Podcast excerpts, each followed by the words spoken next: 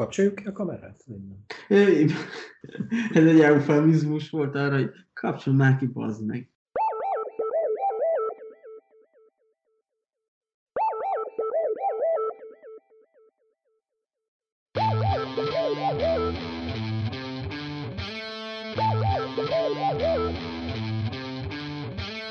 Na hát itt van már rögtön a kilencedik adásához ért a Nem Uncsi Tesó. Én Péter vagyok, és itt van Gergő is. Sziasztok! És uh, hoztunk egy olyan témablokkot, mert hogy igazából egy témánk van erre a műsorra, és uh, hogyha gondosan figyeltek minket, akkor tudjátok, hogy, hogy már egy második része lesz egy olyan témának, amit uh, hát most ide a műsor felvétel előtt utána néztem, hogy ezt szerettétek a legjobban, ehhez érkezett a legtöbb visszajelzés a YouTube csatornánkra, illetve ezt hallgattátok a legtöbben az Encore FM-en, illetve a Spotify-on is, úgyhogy úgy gondoltuk, hogy az Absurd Klipek című kezdeményezésünkhöz készítünk egy második részt is, úgyhogy ezt fogjuk taglalni. Hoztunk, ugye tanakodtunk azon, hogy hány klip legyen, de ugye a jó bevált struktúrát azt szokták mondani, hogy nem szabad felrúgni, egy győztes csapatot van sem szabad cseréket végrehajtani, ez már ilyen labdarúgás szintű jó tanács.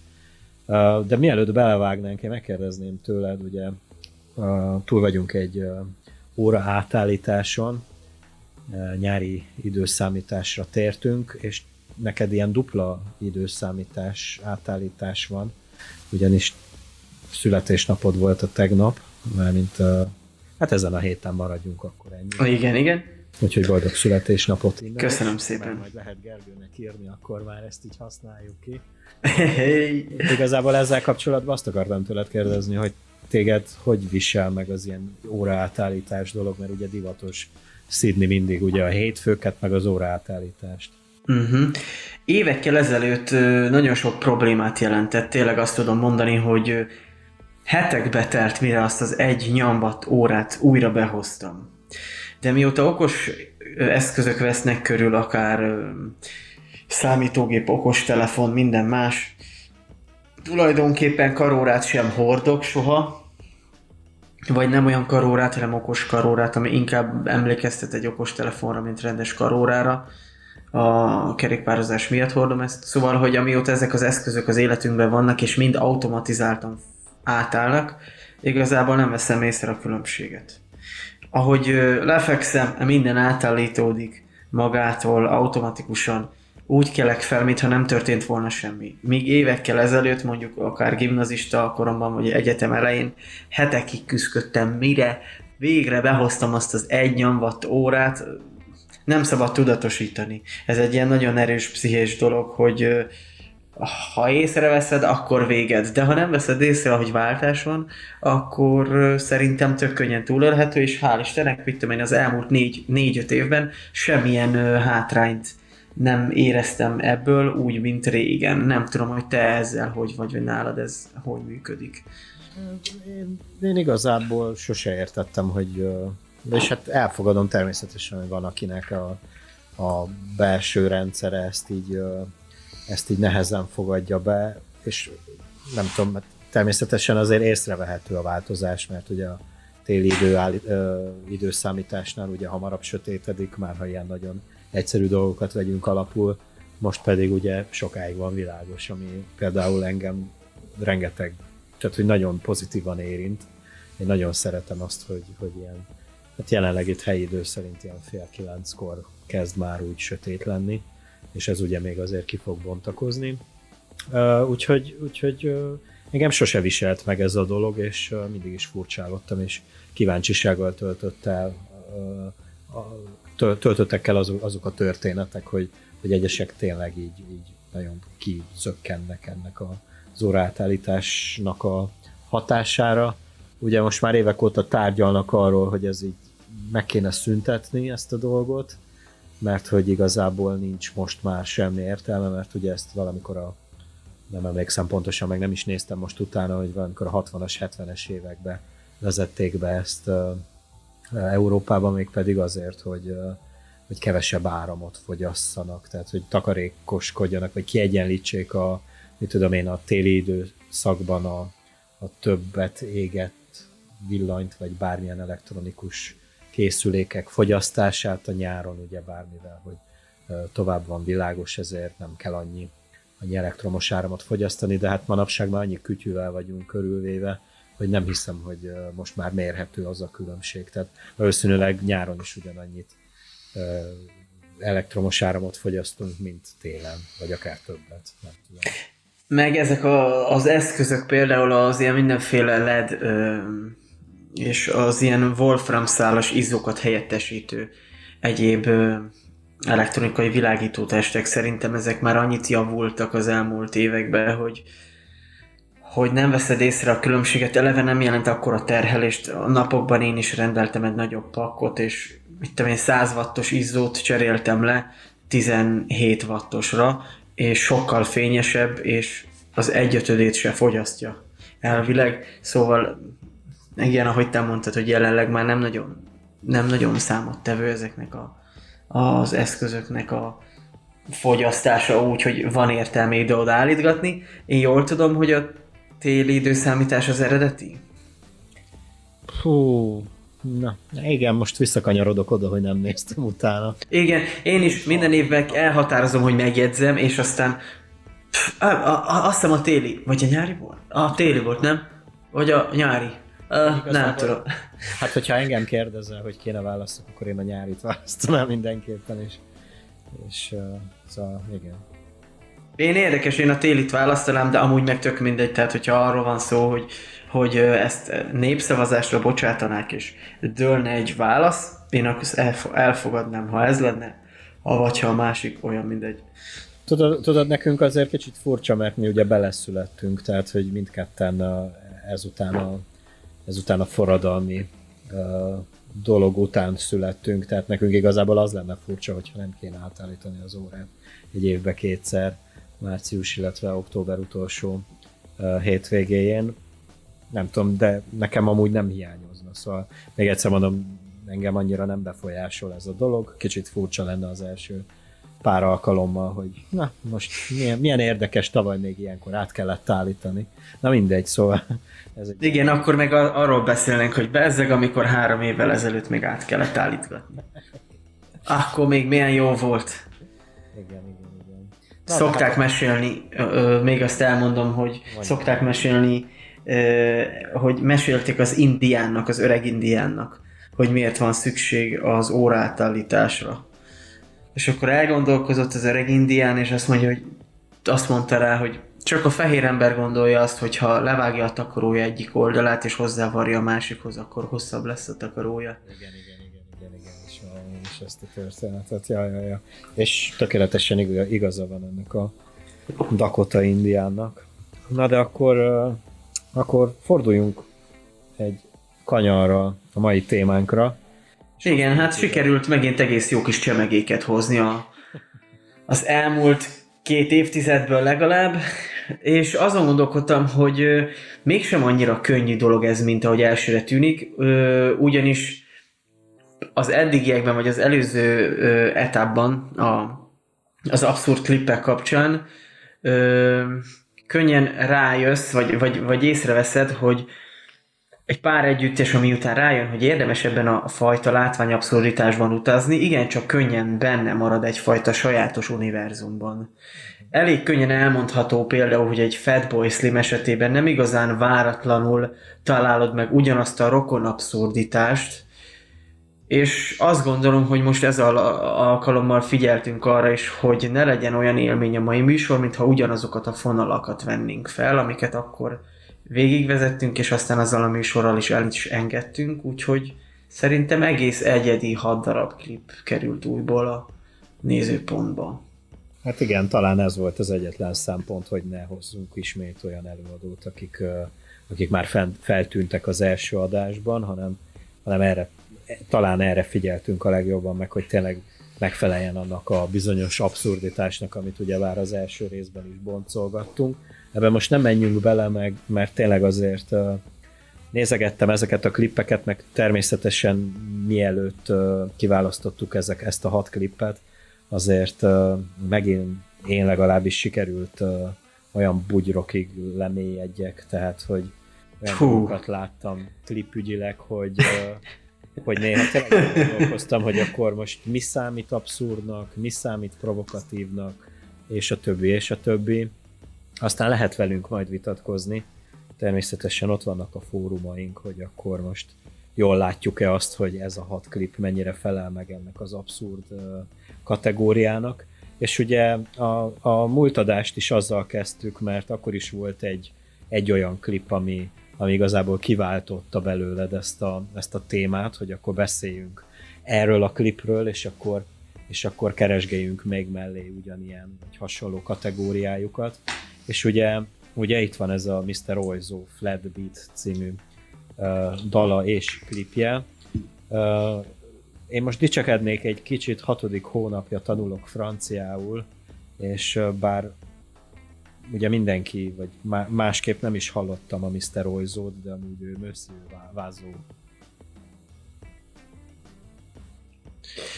Aha, ö, tehát ezt most nem vágom, mert hogy Quentin de Pierre-ről tudok, de igen, a... igen, csak a Mr. Oizót francia, mert mivel, hogy francia úriemberről beszélünk, hogy Monsieur Vázónak ejtik.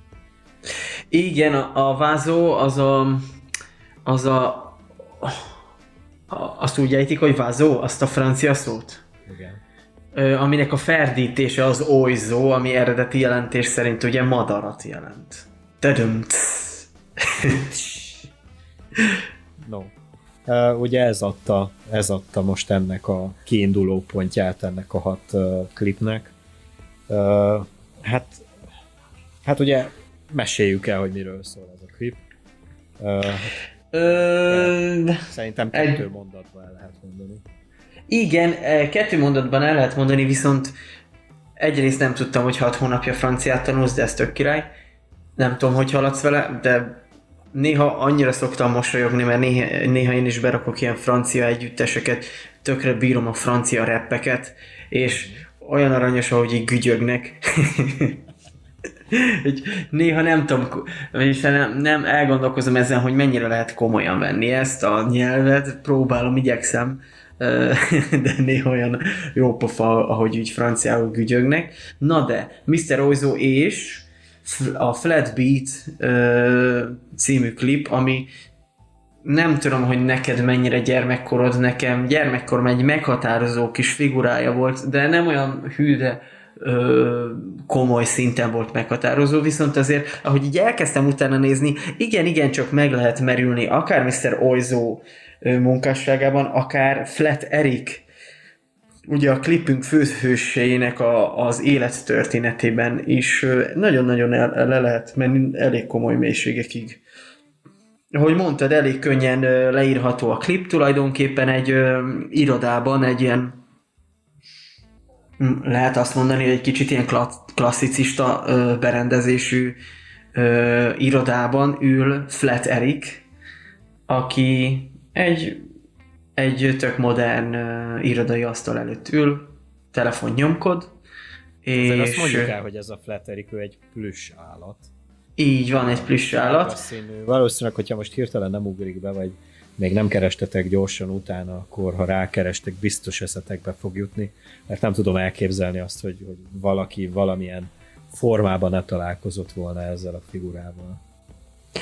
I- igen, és amúgy maga az egész klip nekem nem túl egyedülálló ez, hogy azok közé a zenei videó közé tartozik, amit a képi világgal észrevétlenül könnyen befogadok, de hogyha fölkeresem az eredeti verziót, akkor az eredeti verzió nem feltétlen egy olyan zene, amit bármikor beraknék, bár mondjuk eldöntöttem, hogy ezek után a, a műsor után lehetséges, hogy hozzá fogom adni a, a, a bicikli tekerős tracklisthez, hogy, hogy azért néha jöjjön elő. Nekem például ö, ö, meghallgattam egyrészt ugye a, a hogy hívják, a, a YouTube-os felvételt, aztán meghallgattam az eredeti Mm, Spotify-os verziót, az album verziót, és az egyik 3 perc 6 másodperc, a másik több mint 5 perc.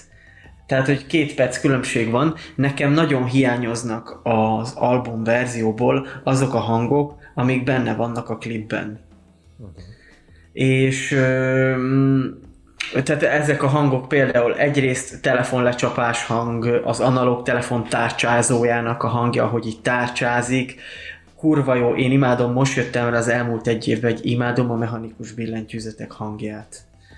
Ahogy így kocognak azokon a régi mechanikus billentyűzeteken, valamint Flat Eric hangja, ami egyébként a karakter életét, vagy el, előző, vagy ö, életének előző állomásait tekintve, miután kialakult a Flat Eric karakter, itt szólal meg először ezen a hangon, és ez például szerintem tökre hiányzik magából a számból, a stúdió, vagy az album verzióból.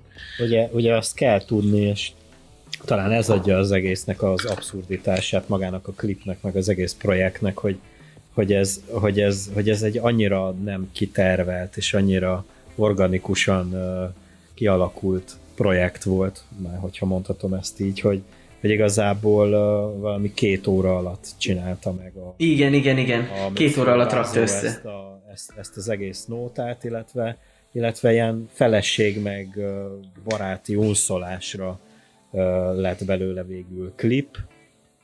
Szóval, hogy, hogy ez egy annyira adhok dolog volt, és aztán egy, egy akkorát futott be a dolog, annak ellenére, hogy, hogy ugye hát én, mint, vagy hát gondolom te is szereted azért az elektronikus zenének a bizonyos válfajait, de hogy engem például idegesít ez a zene, de mégis, mégis ez az egész, ez az egész közege, ez az egész története és ez a flatterikes sztori, ez, ez mégis ad egy olyan kedvességet az egésznek, az egésznek az egyszerűsége mégis szerethetővé teszi ezt az egészet.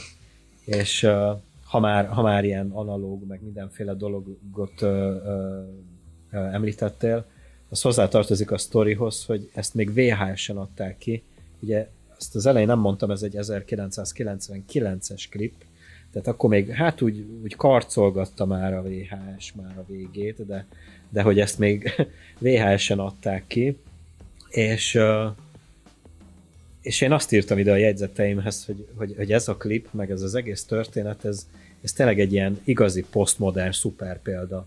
Tehát, hogy, hogy ezt, hogy ugye, amit, amit a Flatterik beszél, ugye egy, egy hangszeret, egy szintetizátor segítségével szólal meg igazából, hogy ebbe, ebbe bármit bele lehet mesélni ebbe a, dologba, meg a, abba, ami a, ebbe a klipbe történik. Abszolút igen, de ugye a főhős a Flat Erik, aki ennek a klipnek a 99-es debütálásában ő a főszereplő. Neki volt egy előzménye 98-ban, és én ezt a, a videó nézegetés, illetve a kutakodás kapcsán fedeztem fel, hogy valami nekem nem passzolt. Említetted ugye, tudjuk a reklámot is, amire most, most nem soká ki fogunk térni, és találtam egy 98-as, egy 98-ban kiadott számot, amit egy albumon nyilván Mr. Oizo albumán adta ki. Ez az MSEC című nóta, amiben akkor még Stefan néven jelent meg ez a karakter, kicsit nagyobb fülekkel, és egy kicsit másabb hanggal, de a hang az elég hasonló volt ehhez. Lényegében, lényegében hasonlított, de azért, azért változtattak rajta.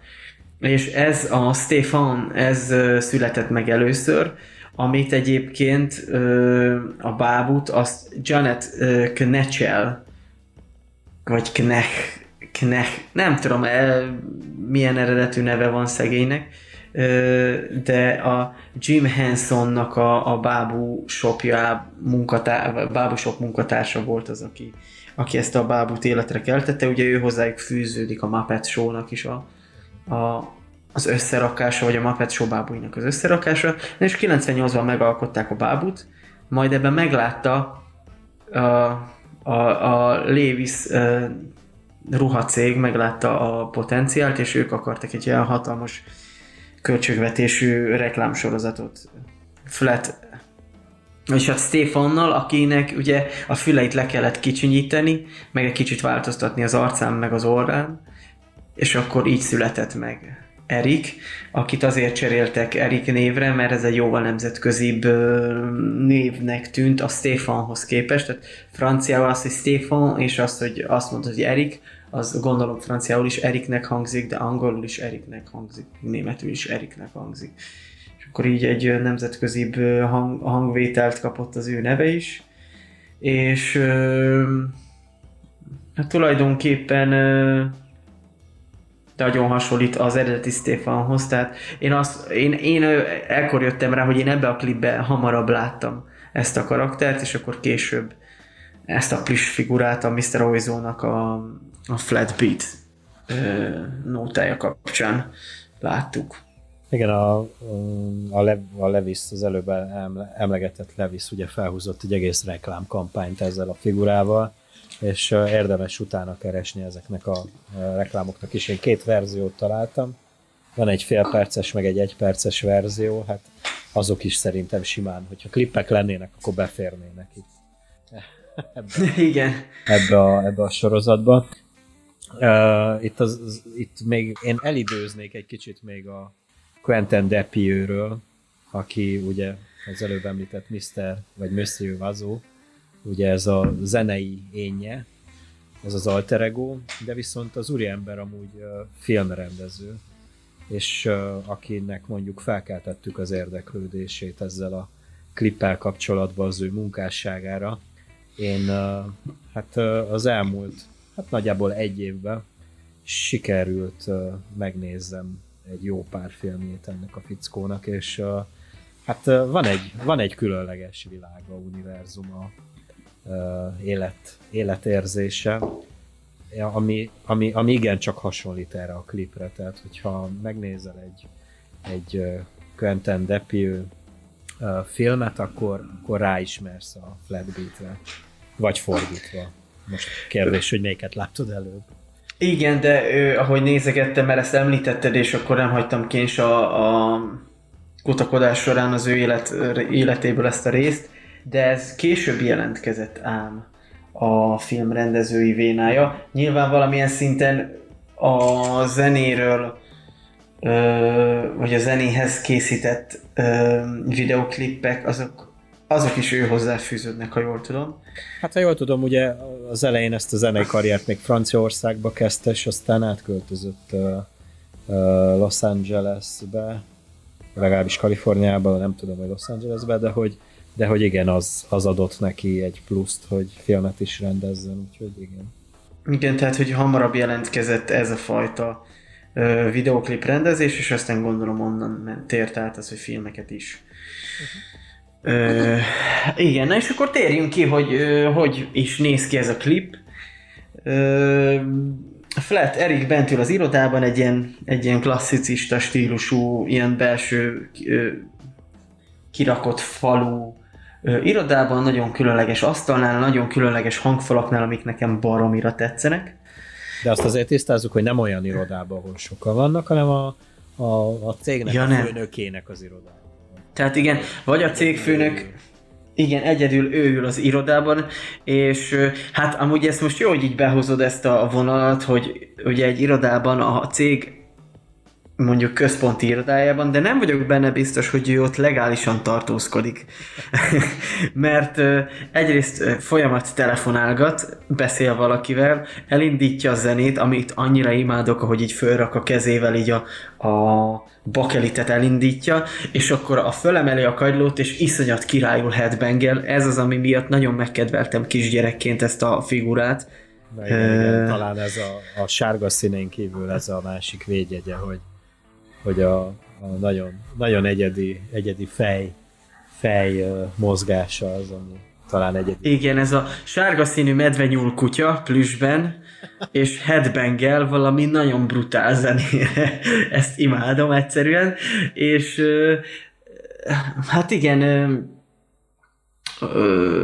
telefonál headbangel, aztán egyszer csak hajat szárít így a semmiből, és ott van olyan érzésem, hogy neki nem kéne itt tartózkodnia, amikor bejön a titkárnő, és így laza a maga mögé hajítja a hajszárítót, aztán aláír három szerződést három különböző szignóval, de mind a három Erikre emlékeztet. Tehát, hogy az egyik így Erik, a másik amúgy Erik, a harmadik megint egy Erik, a negyediket keresztbe áthúzza, majd virslivel kínálja a titkárnőt, és ő maga is előveszi a virslit, de úgy csinál, tehát nem mintha enné, hanem mintha szivar lenne, tehát mint hogyha egy hátradőlne, beleszívna a virslibe, és hogy elpöfékelne, és akkor ö, aztán eszébe jut valami, és akkor elkezd gépelni a mechanikus billentyűzeten, aminek megint iszonyat király hangja van.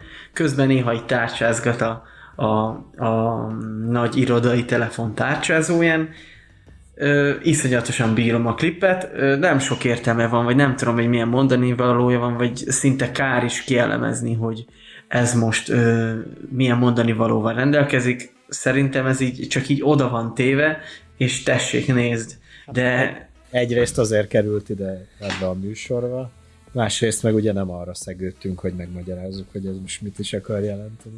Így van, így van, de és én már több alkalommal is régebben összetalálkoztam egy ilyen Flat Eric figurával, így bolhapiacokon, uh-huh. vagy lomtalanításon, és sose jutott eszembe, hogy basszus elhozzam, vagy, vagy így felmarkoljam, de most így tegnap annyit nézegettem, vagy tegnap előtt annyit nézegettem ezt a ezt a klippet, meg a, az életét, hogy basszus be fogok szerezni szerintem valahonnan egy flat eriket, még akkor is, ha mit tudom én egyszer majd továbbadom valami kisgyereknek a családba, vagy a családon kívül.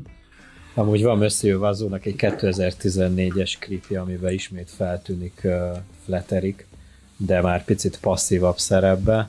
Uh, igazi harc uh, alakul ki érte, ugyanis egy uh, hát egy ilyen szatócsboltnak a, az egyik polcán az utolsó darab ő, és hát elég sokan harcba szállnak érte, hogy megszerezzék, na de keressetek majd rá, vagy esetleg majd oda vigyeztjük a, a leírásba annak a linkjét is. És nem tudom, hogy ezzel kapcsolatban, ezzel a messzővázó klippel kapcsolatban még van-e valami megjegyzés? Nem, viszont találtam egy olyan videót 2010 pitch nem is tudom neked megmondani, 2010 Uh, háromból, és uh, One Day in the Life of Flat Eric in Madeira. Tehát egy 2013-as videó szerint, ami egyébként uh, mindjárt mondom neked, hogyha Á, nem fogom megmondani neked, nagyjából egy ilyen 8-9 perces videóról van szó, és ez szerint a 2013-as videó szerint Flat Eric jelenleg Madeirán él és van valami párja, aki nagyon hasonlít ő hozzá. Stefan. Hát lehet.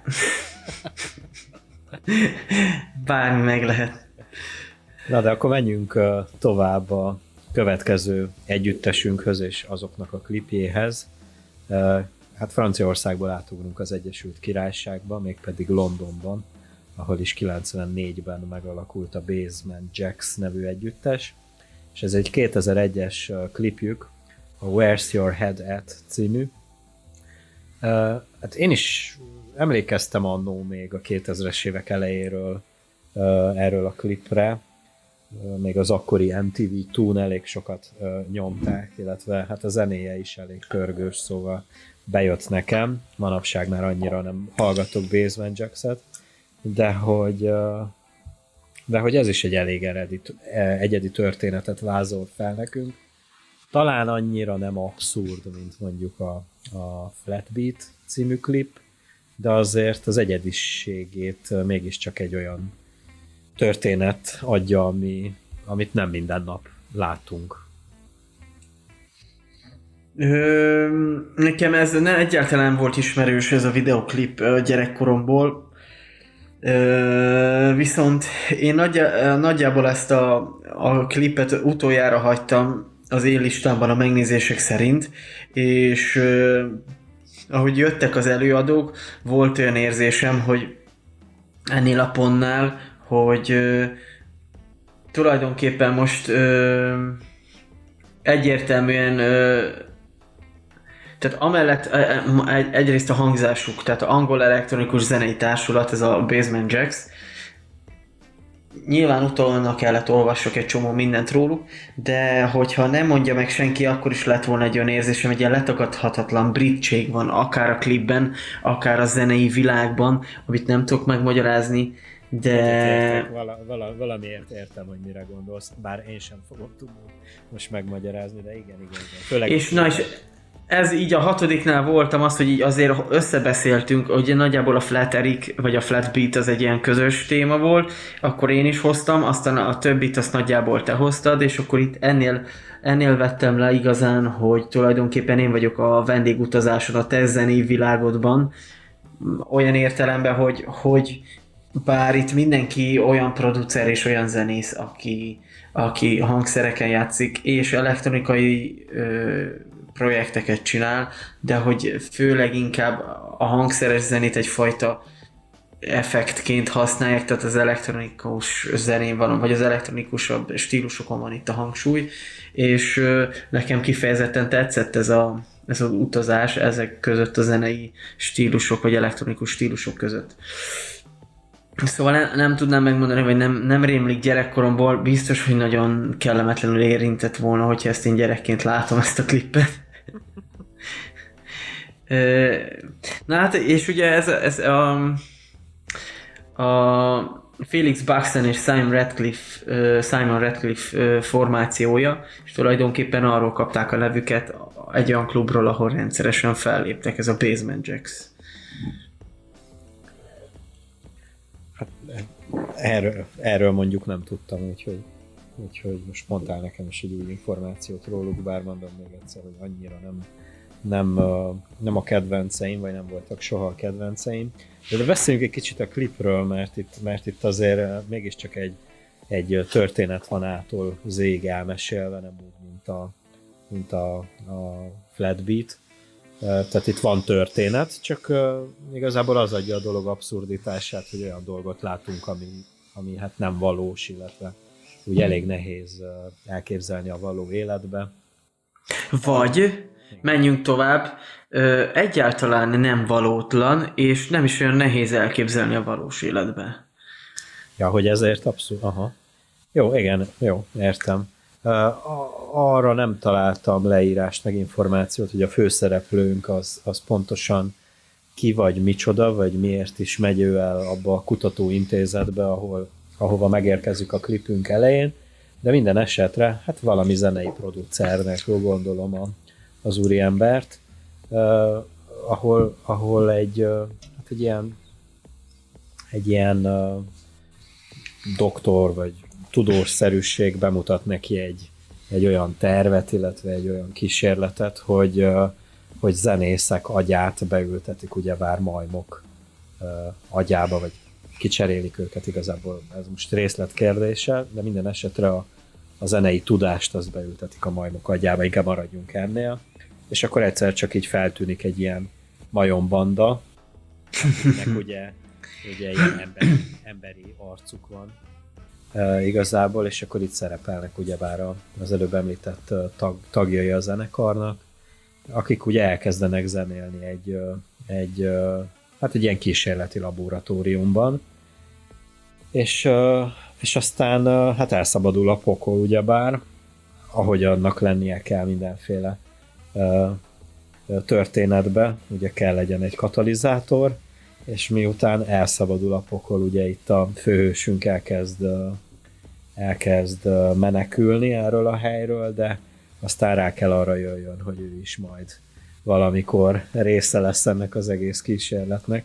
Tulajdonképpen így dióhéjban így lehetne összefoglalni ezt a történetet. Mindemellett szerintem tök jó zene társul ehhez, és, és tényleg az, a, az az igazi hamisítatlan brit feeling, amit, amit emlegettél te is.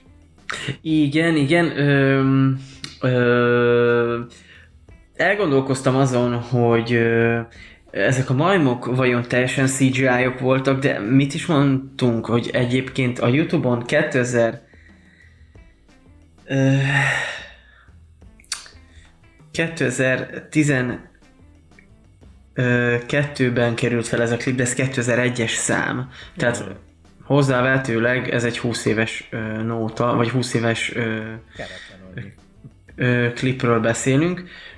Nem tudom eldönteni, hogy ezek a majmok teljes egészében CGI majmok, bár azt nem hiszem, mert akkoriban még nem volt annyira fejlett a CGI, csak az arcokat oldották meg CGI módon, de ez egy elég veszélyes ö, ö, momentumnak tűnik ez, hogy most így idehozunk majmokat.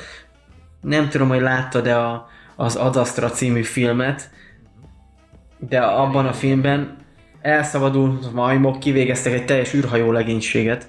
Szóval amikor van az a jelenet, hogy ugye beterelik ö, főhősünket, vagy a főszereplőnket, aki egy ugye valószínűsíthető zenei producer, és jött megnézni, hogy akkor itt most mit is csinálnak egészen pontosan.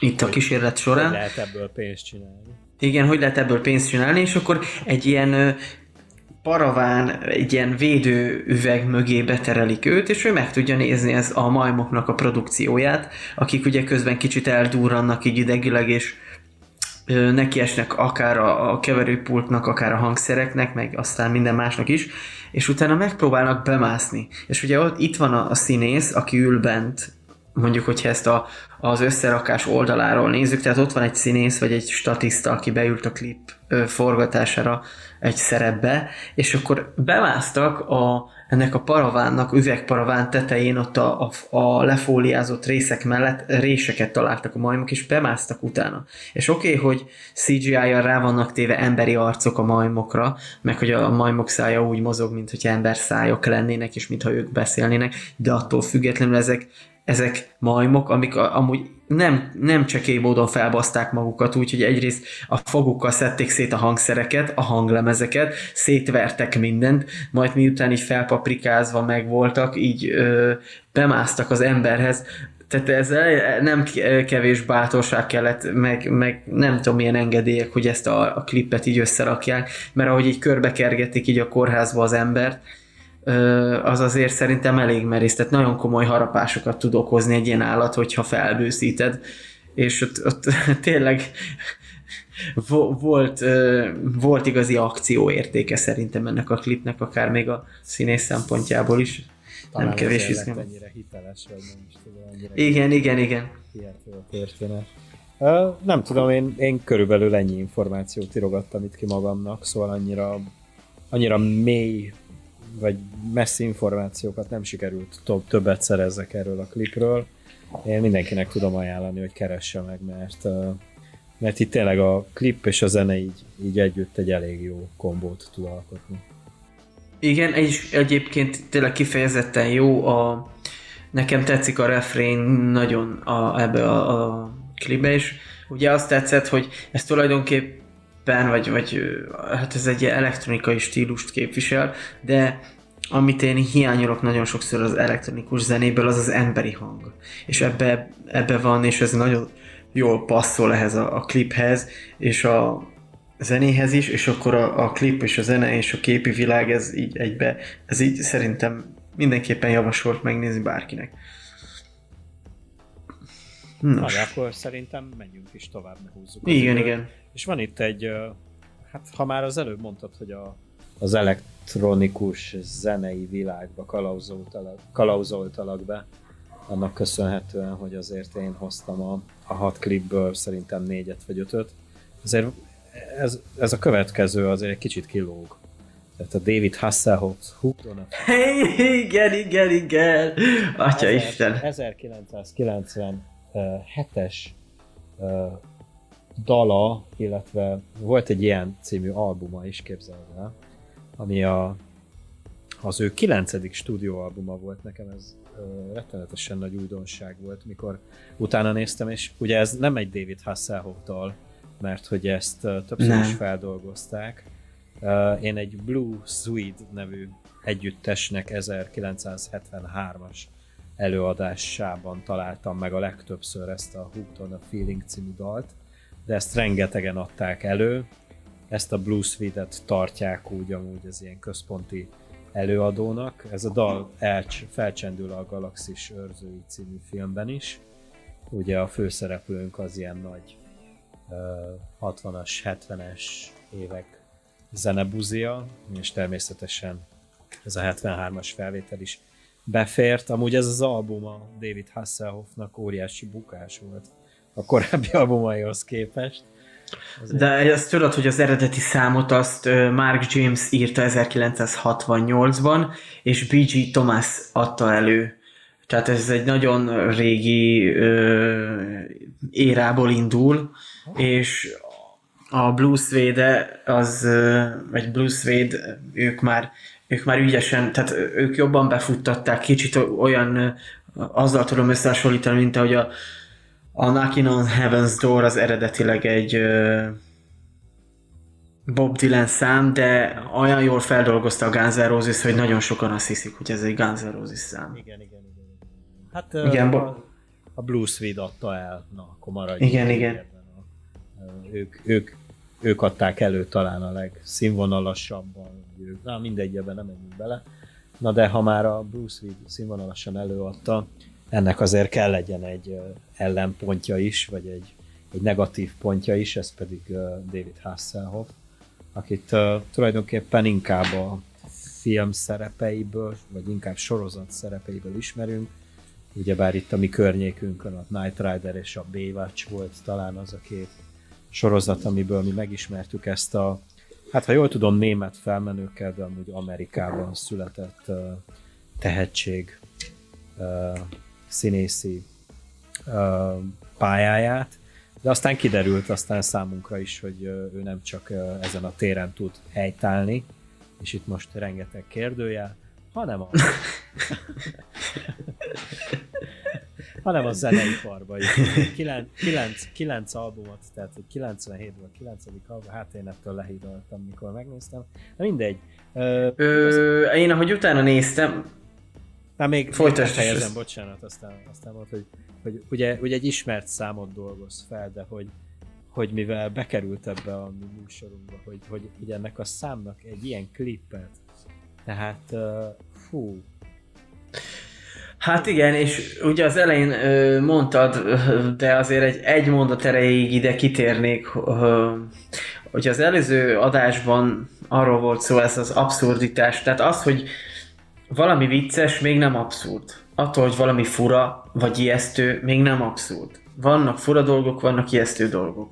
De az abszurditásban azért van egy ilyen összhang, legalábbis, hogy az első három szótári alakja az abszurditásnak, van az, hogy zavaróan értelmetlen, van az, hogy nevetségesen értelmetlen, és van az, hogy fölöslegesen értelmetlen.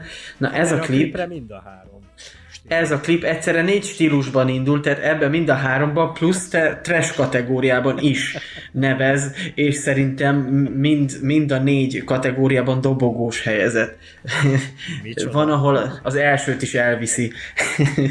Még az az Igen, tehát, hogy, vagy az utolsó, nem tudom melyik a jobb, hogy mondjam, de Ö, tehát igen, egy, talán, talán azt mondom, hogy egy kicsit lelógna a palettáról, ha nem hallottuk volna True Survivor 2015-ös számát az öreg Davidnek, vagy a True the Night, amit 2020 decemberében rakott le, ezt nem tudom, hogy vágod-e. Nem, nem, nem, nem, nekem De... David Hasselhoff zenei pályafutása, nekem ez ilyen mellékvágány, tehát nem, nem vagyok. És, nem olyan sokat tudsz a csávóról meg, tehát szerepelt két sorozatban az elején, a, a Night Riderben, aztán azt elkaszálták utána a Baywatchban, és aztán elkezdett zenélgetni, és 12 nagy és 36 kis lemezt adott ki a csávó.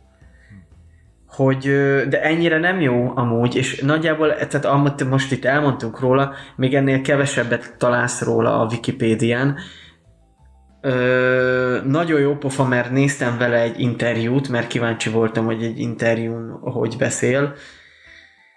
Hát ö, én nekem nagyon nagy karaktere volt gyerekkoromnak Michael Knight. Én nem néztem meg azóta a, a Night Rider-t azért, mert olyan mondatok vannak benne, hogy, hogy Michael, a processzorom 800 MHz-es, bármit kiszámolok. és így egy részt megnéztem, és úgy döntöttem, hogy nem akarom lerombolni egy ilyen gyerekkori élménynek a teljes un, egy ilyen univerzumát, a, a Night Rider-t, na de hogy a csávó az egy annyira egoista ö, valaki, tehát így ahogy így beszél, hogy ez világsiker volt, aztán egyik világsikerből a másikba, a Baywatch, hát ez lehet, hogy akkoriban akkoriban úgy tűnt, hogy világsiker, de szerintem aki akkoriban is kritikusan állt mindenhez, és tudta, el tudta dönteni, mi az, ami érték, mi az, ami nem érték, mi az, ami egy divat hullám, és mi az, ami el fog ö, ö, tűnni a, az idő vasfoga közt, azt szerintem akkoriban is megmondták, hogy valószínűleg a Night Rider és a Baywatch az közte lesz. Jó, és utána azt... Arra, arra azért gondolj, hogy akkor nem volt ennyi, tehát ekkora felhozatal a sorozatokból, tehát akkor volt Night Rider, Night Rider meg volt Baywatch, tehát hogy igen. De azt hiszem ebben az interjúban el is mondja, hogy melyik ö, TV series miatt ö, kaszálták el a, a Night Rider-t. Csak annyit akartam ezzel kapcsolatban mondani, hogy aztán volt neki egy ilyen Németországban óriásit futott sláger, ez a Looking for the Freedom. Ö, közvetlenül a, a berlini fal leomlás előtt, vagy leomlás után valahogy nagyon jól időzítette azt a slágert. Ö, iszonyatosan futott vele Németországban tényleg, és akkor így beszél ebben a 2017-es interjúban erről, hogy ő, ő elkezdte ezt a két sorozatot, aztán rockstar lett Németországban, és hogy hát gondolkozott, hogy hát most akkor visszamenjen ő Amerikába, de hát minek menjen Amerikába, amikor ő rockstar Németországban, és atya Isten, apukám nem volt tehát te sose rockstar. Van Tehát, hogy van... Érzésem, hogy, hogy, hogy ilyenkor devalválódik egy fogalom, mikor, mikor David Hasselhoff rockstarnak nevet. Rockstarnak Németországban. Ahonnan eredeztethető mondjuk egy Scorpions. Szóval... Igen, vagy egy... ugyancsak meglovagolt a berlini fal leomlását, illetve a 89-es eseményeket, ugyebár. Igen, igen, szóval el, és, na és akkor van ez a Looking for the Freedom, tehát elkezdtem, úristen, a, ijesztő hely a Youtube, amikor megnézel egy darab David Hasselhoff videót, mert hirtelen átváltozik minden, és jönnek szembe ezek a klippek, és ez a Looking for the Freedom-nak a stúdiós, vagy egy ilyen tévéstúdiós szerepléses élő előadása, ahogy előadta magát a csávó, azt hiszem évekkel ezelőtt egy ilyen magyar tehetségkutatóba hangzott el egy ilyen mondat egy srác kapcsán, aki így kiállt a színpadra és elkezdett énekelni, azt hiszem Tom Jones slágereket, és akkor így megjegyezte az egyik zsűritak, hogy Józsikám, te elképesztően szerelmes vagy önmagadba. És ahogy így előadja a David Hasselhoff ezt a, ezt a nótát, ez az érzésem, hogy egy ilyen borzasztó önimádó ember lehet, vagy lehetett, ö, vagy nem tudom, hogy most milyen, nyilván nem látok bele, csak azt, hogy egy ilyen borzasztó önimádó ember. Na de térjünk vissza erre a, erre a hooked on a feeling, hát ö, én, én, hogyha még keresed a szavakat, akkor gyorsan, vagy legalábbis megelőzlek, és elmondanám, hogy ugye a dalt mindenki ismeri, szerintem nem nagyon hiszem, aki zenét hallgat, nem futott volna bele bármilyen formában ebbe a, ebbe a dalba, de hogy, hogy, hogy Ebben a dalban, azt akartad mondani. Jó, ez majd egy másik téma, éppen ma, ma reggel futottam bele abba a dalba is, de igen. Szóval, hogy, hogy nekem, nekem az az érzésem ezzel a videoklippel, ugye az előbb elmondtad, hogy három kategória, de ő már a negyedikbe is játszik, hogy, hogy jó, rendben, de tehát, hogy, hogy valaki más előadó, aki, tehát, hogy, na, hogy mondjam röviden, hogy David Hasselhoff ezt a klippet úgy érzem, legalábbis én, hogy ő ezt komolyan is veszi. Tehát, hogy, hogy mondjuk uh, Monsieur Vazó vagy a Basement Jacks nem, vesz, nem vette komolyan azt. Tehát ők tudták, hogy, hogy mit csinálnak. Tehát ők tudták, hogy ők abszurd klippet csinálnak, de David Hasselhoff ezt nem tudja. Vagy nem tudta? igen, az nagyon érdekes lehet, hogy vajon ez a rendező ez, ezt mondta, hogy figyelj már, Dávidkám, jó lesz ez neked, és akkor így, oh, vagy, vagy ő kérte, hogy én egy ilyen, ilyen forgó ö, képekből álló kockát akarok majd tartani a kezemben, amiből kihúzok még egyet, megpörgetem, majd elhajítom őket. Úristen, kinek a rendelése volt ez, David? A tied? Vagy a, a rendező mondta, hogy ez jót lesz, lesz, de, de hogy ebbe a, a, ebben a ö, hogy hívják ezt, egy, egy ilyen epilepsziát megközelítő abszurditásban így úgy fürdik, mint, mint a Baywatch-ban a, a, a tengerben. Tehát a, igen, hogy elképesztően jól érzi magát. Igen, igen. Jó, tehát még... Miközben neked nem a szekunder, hanem a terciér szégyen érzeted jön elő, hogy úristen, mit le, mi, miért van az, hogy te zöld háttér előtt egy eszkimó felszerelésben örjöngsz, ökörködsz. Igen, ugye mondjuk most egy mostani fiatal így legyint rá, hogy jaj, persze, hát 97, de hogy, de hogy, hogy tényleg, tehát a, a, szerintem a 80-as és a 90-es évek, de inkább maradjunk a 90-es években, összes ilyen uh, grafikai uh, gicsét összeboronálták abba a pár percben, amíg tart ez a nem mondom, hogy rossz szám, mert a számmal nekem nincs semmi bajom. Egyedül az a bajom ezzel a nótával, hogy David Hasselhoff énekel ebben, illetve maga... Jó, de oké, hogy 90-es évek, de bassza meg a Nirvana Smells Like Teen Spirit 91. Érted? Ez meg 97.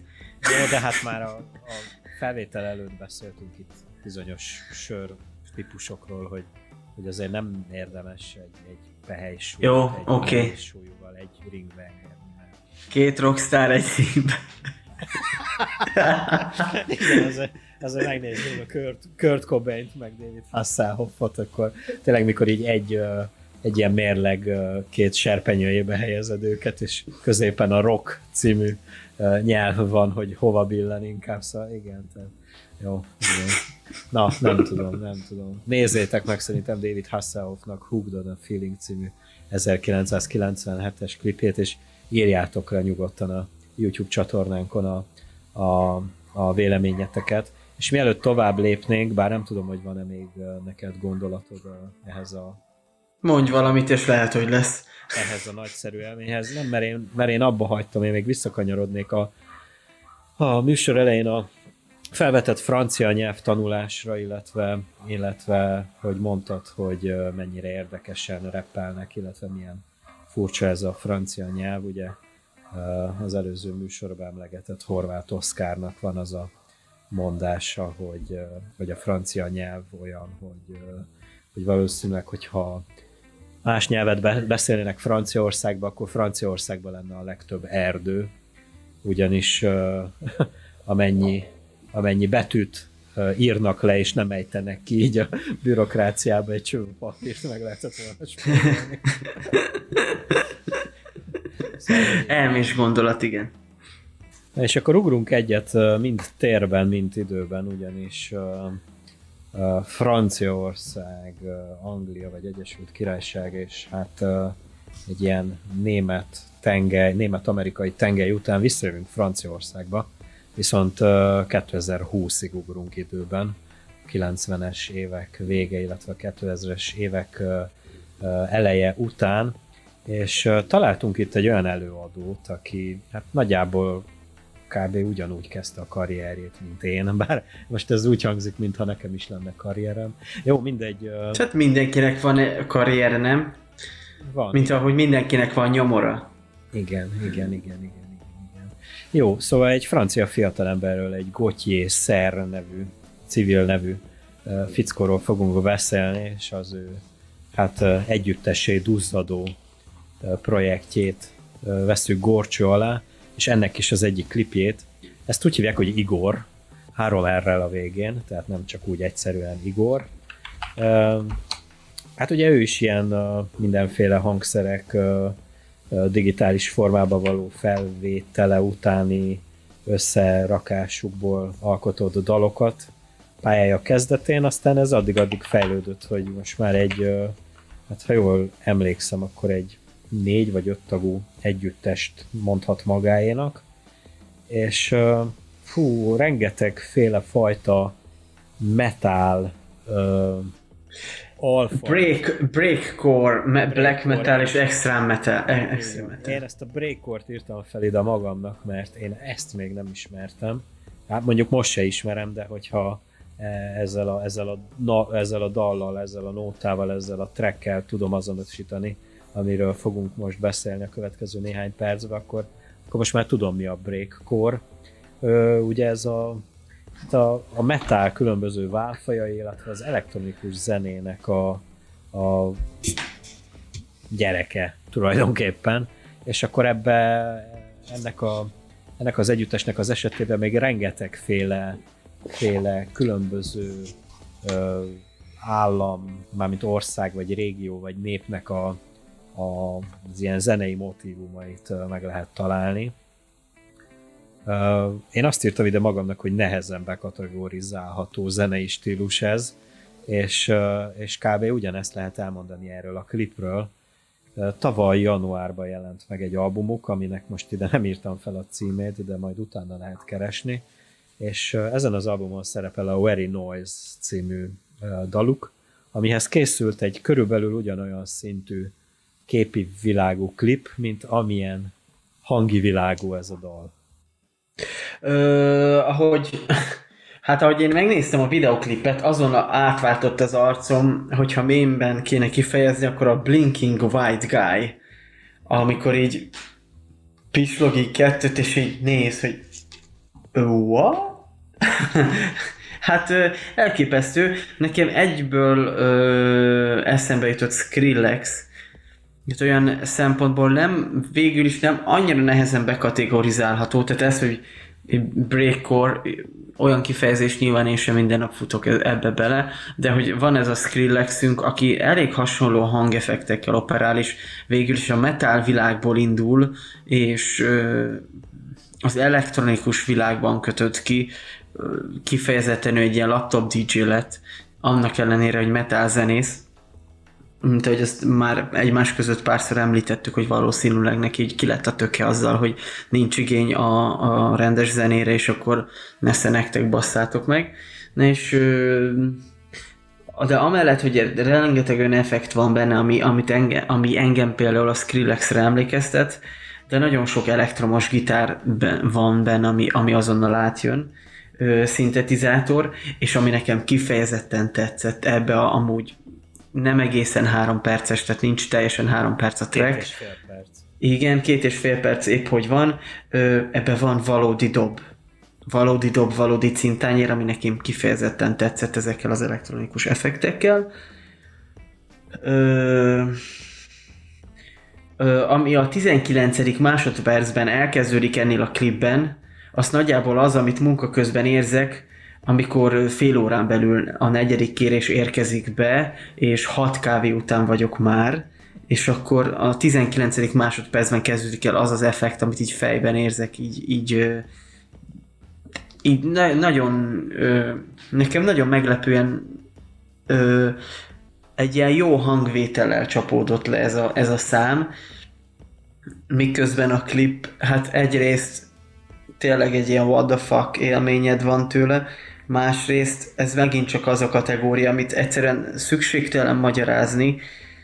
Ö, nagy valószínűséggel egyébként az elme kicsapongását akarja érzékeltetni, tehát hogy másodperceken belül mennyire értelmetlen dolgokra képes az agyad, hogy amúgy ott, ott ülsz egy dolgozaton, és nem jut eszedbe, hogy A négyzet, meg B négyzet, meg két AB az egyenlő C négyzet. De közben felépítesz egy világot, és le is rombolod. így, így van, így van, pont ahogy, ahogy ezt a két és fél perc alatt történik, abban az abszurditásban és olyan a, az univerzumot átszelő ö, emberfejformájú aszteroidából előtörő agy, amit egyébként akváriumban is látsz, és drótkötegekkel van át, átkötve, az összekocogtat, a fog összekocogtatás az nagyon durva, az így, így összehúzom még a, a, a, a szemhéjaimat is, hogy annyira rossz érzés hallgatni benne, amikor hogy ő kocogtatja a fogait az ember. Ö, való, egy ilyen emberi agy random gondolatgenerátor erejét akarták gondolom ábrázolni, de nem feltétlen azzal, hogy most magyaráz meg, hogy, hogy ez mi. Egyszerűen csak, ö, egyszerűen csak egy ilyen nagyon erős képi világ, amit ugye beszéltünk is, hogy, hogy az a furcsa massza, ami ott megjelenik, az rokonítható, vagy mind a ketten rokoníthatónak éreztük az Inside című játék kapcsán említett emberi masszával. Egyértelmű, amit mondasz, de tudod, hogy erről mi nem beszéltünk. Ne basszál meg. Esküszöm, nem. De, de, nem? de tökéletesen fogalmazol, tehát a nevemben is beszélsz, nekem is az jutott eszembe, de erről mi nem beszéltünk, Gergő.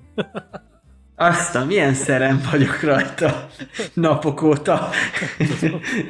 Tényleg olyan érzésem volt, hogy mi ezt megbeszéltük, hogy az Inside című játékra emlékeztet. Nem, nem, nem, nem, de a, amikor megjelenik az a, az a valami, nekem is az volt az, egy, az első gondolatom, tehát egy az egybe, ahogy elmondtad most, ugyanez volt, de mi, mi ketten nem beszéltünk erről. Kivel beszéltem erről akkor, akiről azt hittem, hogy te vagy? nem tudom, nem tudom, nem tudom. Nekem, nekem az az élményem volt ezzel a klip, hogy mikor ugye elkezdtem itt belásni magam ebbe a témába, akkor szinte e- elsőre dobta ki itt a, itt a, a keresőgenerátor, a Google, és és így mind nézegettem, hogy ez mi a, mi a túró, mert én soha nem hallottam erről az együttesről, megmondom őszintén, és uh, nagyjából amikor másodjára halt, tehát, hogy talán ez volt az a klip, amit a legtöbbször megnéztem itt ebből a hatból, mert hogy uh, egyszerűen annyira egyedinek éreztem, és annyira nem, nem az én világom annyira ez a zene, ez a metal elektronika kombó, de mégis, mégis valamiért megfogott, és annak ellenére, hogy egy történetet látunk itt is, mégsem annyira könnyen felvázolható, mint mondjuk a Basement Jacks-nél, hogy el tudnám mondani a tudom én, 20. másodperctől a, a két perc, 26 másodpercig, hogy most mi a lófasz is történt itt. Tehát rengeteg minden történik ez alatt a két perc alatt, és annyira megfogalmazhatatlan, hogy talán ezért is válik abszurditásá, és ahogy te mondtad, hogy miután megnézted, és ez a, ez a pislogó arc uh, jutott eszedbe, vagy ezt vetted fel, nekem meg, nekem meg egy az egybe az a, az a, az a összekocogtató fogos, fogas arc volt az, ami így tehát, hogy az annyira odaillik. Tehát, hogy az valami zseniális, hogy a csáv. Odaillik, tehát abszolút. Az, az a sztoikus arc, ami a főszereplőnk ö, ö, nézi azt a azt a szorítót, azt a boxringet, és akkor egyszer csak megjelenik ugyebár ez, a, ez az előbb felvázolt ö, ö, alaktalan, vagy ilyen nagyon furcsa alakokat felvevő forma. Ami Igen, tehát furcsa alakokat felvevő, de nem mondanám alaktalannak, mert kezdetben egy ilyen nagyon egyszerű valami, és aztán ilyen, ilyen ilyen nagyon ö, gyors, nagyon erős izom, izomrángásokat vélek felfedezni, amit tényleg ilyen sztoikusan egy ilyen, ö, hogy elcsépeljük ezt a kifejezést, egy taoista szociális munkás higgadságával néz végig a karakter. Hát az, rögtön az elején. Az varázslatos, igen, az, az nagyon szimpatikus. És tulajdonképpen körülbelül ugye az ötödik vagy hatodik megnézésre már élveztem ezt a klipet. Hát nekem ez, nekem ez Nekem ez akkora pozitív élmény volt. Most nem azt akarom ezzel mondani, hogy most már Igor rajongó leszek, de ez, ez a klip meg ezzel a zenével így, így összekombinálva nekem ez most élmény volt ezt, ezt a műsort már eleve megcsinálni, hogy egy ilyen pozitív valamit kaptam. Tehát ez nekem... Hú, ami nekem szétvitte így az agyamat, hogy így megy a, a repülőgép. megy a repülőgép, felülről látjuk egy ilyen Air Force One jellegű nagy utasszállítót, közben a két kis gülű szemével üvölt az az izomkolosszus-szerű lény, és mindeközben a nagypapa keréken halad a nem tudom, a, a, az apokalipszis felé, tehát most nehéz leírni, de most így most hirtelen ezt tudom mondani, és így felülről nézed a repülőgépeket, mintha felülről nézed, és így elfordul az ember, és egy ilyen iszébe, egy ilyen furcsa, ilyen strassz ruhába rázza magát, aminek az egyik fele úgy néz ki, mint egy repülő. Olyan fordulatok vannak benne, hogy de nem tudok mit mondani.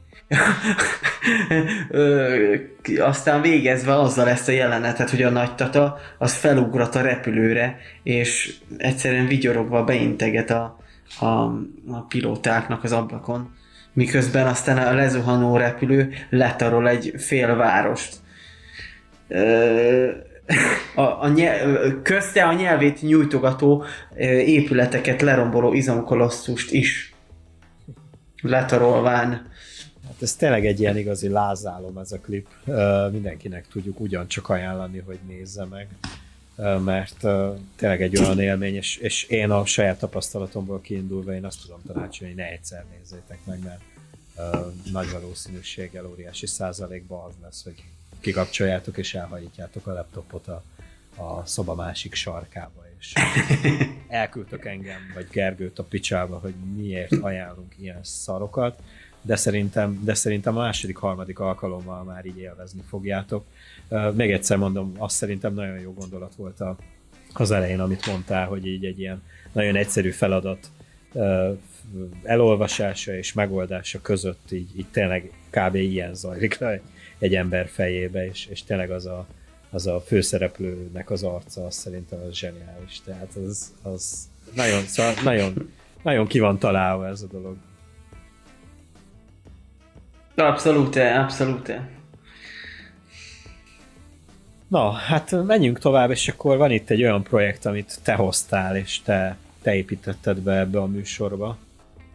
Igen, nekem nagyon szívügyem ez, a, ez az Ilvis projekt, olyan értelemben szívügy, hogy hát én azt akkor találtam rájuk leges legelőször, amikor nagyjából a fél világ a de ne is szaladjunk ennyire előre. Tehát az Ilvis az egy, egy testvérpárból álló duó, akik norvégok, Vegard és Bard, bár nem tudom, hogy egészen pontosan hogy kell kiejteni ezeket, de Vegard és Bard Ilviséker, akik 2000-ben debütáltak mint ilyen hát profi varieté művészek. Nagyjából így lehet ezt leírni, mert nagyon érdekes életútjuk volt nekik, ugyanis az apjuk a francia idegen légiónak a mérnöke volt.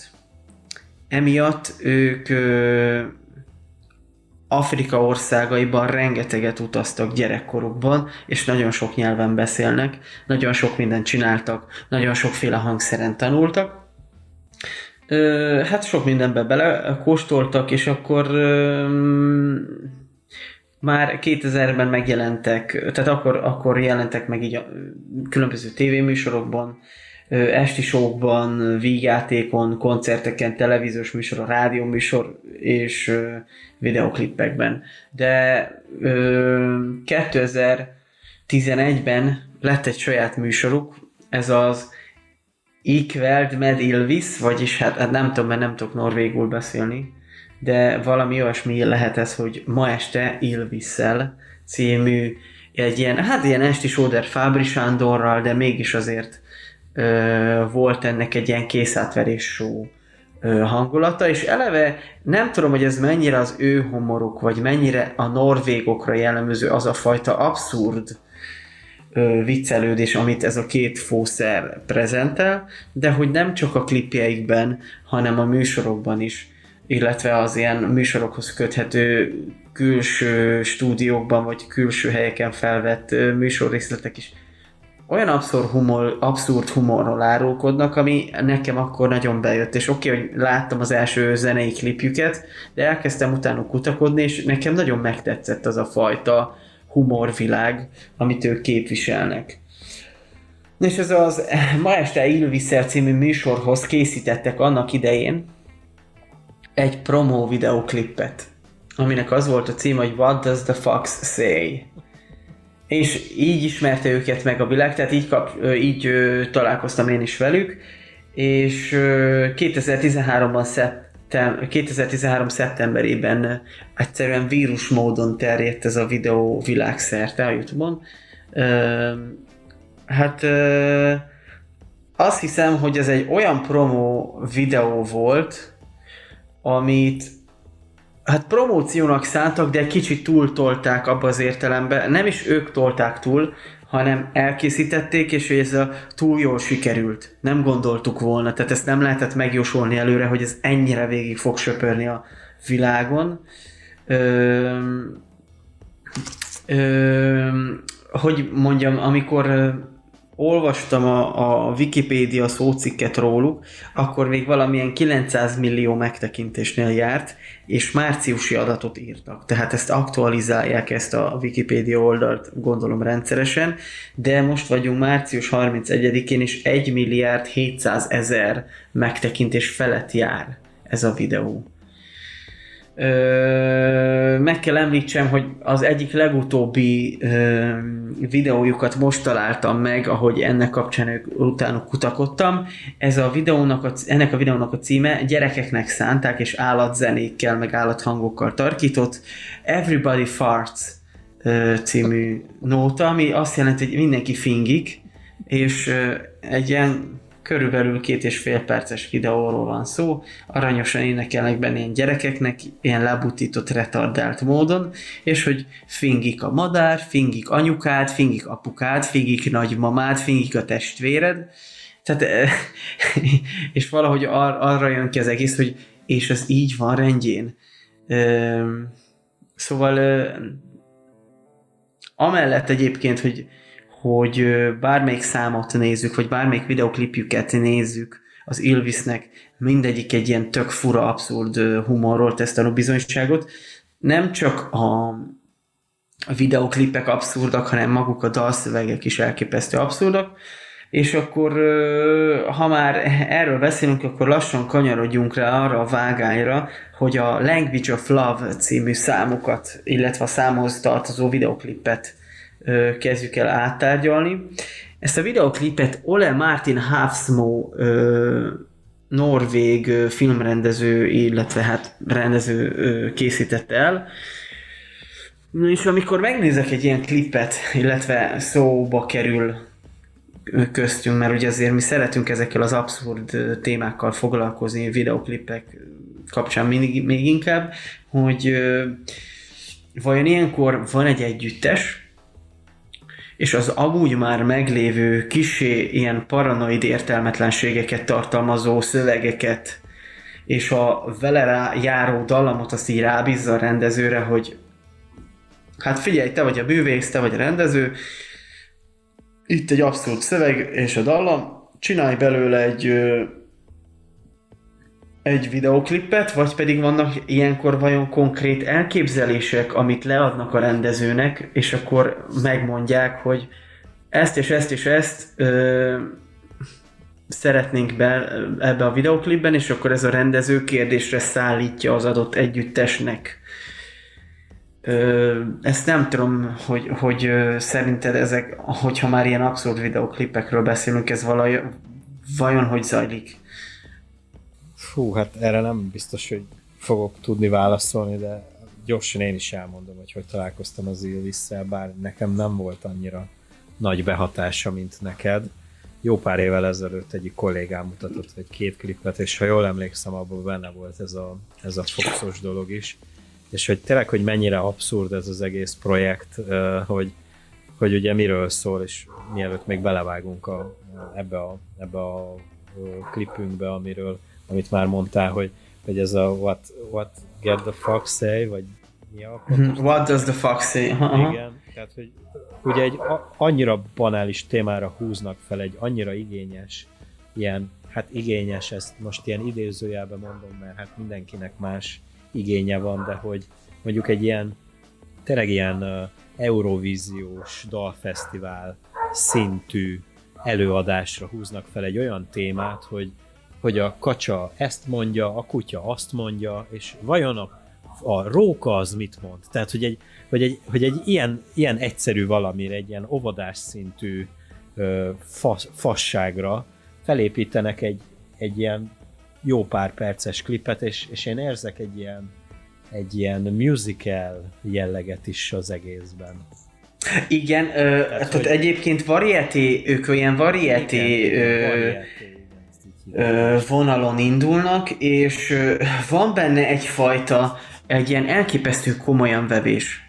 Nagyon tetszik, hogyha végignézed a palettájukat, a klipjeiket, nincs olyan zenei stílus, úgy mondom, hogy nincs olyan populáris zenei stílus, tehát ha azt mondjuk, hogy jazz, oké, hogy a jazznek több száz rétege lehet akár, vagy de nagyon sok rétege van, ö, azon belül azt mondod, hogy jazz, világon millióan hallgatják.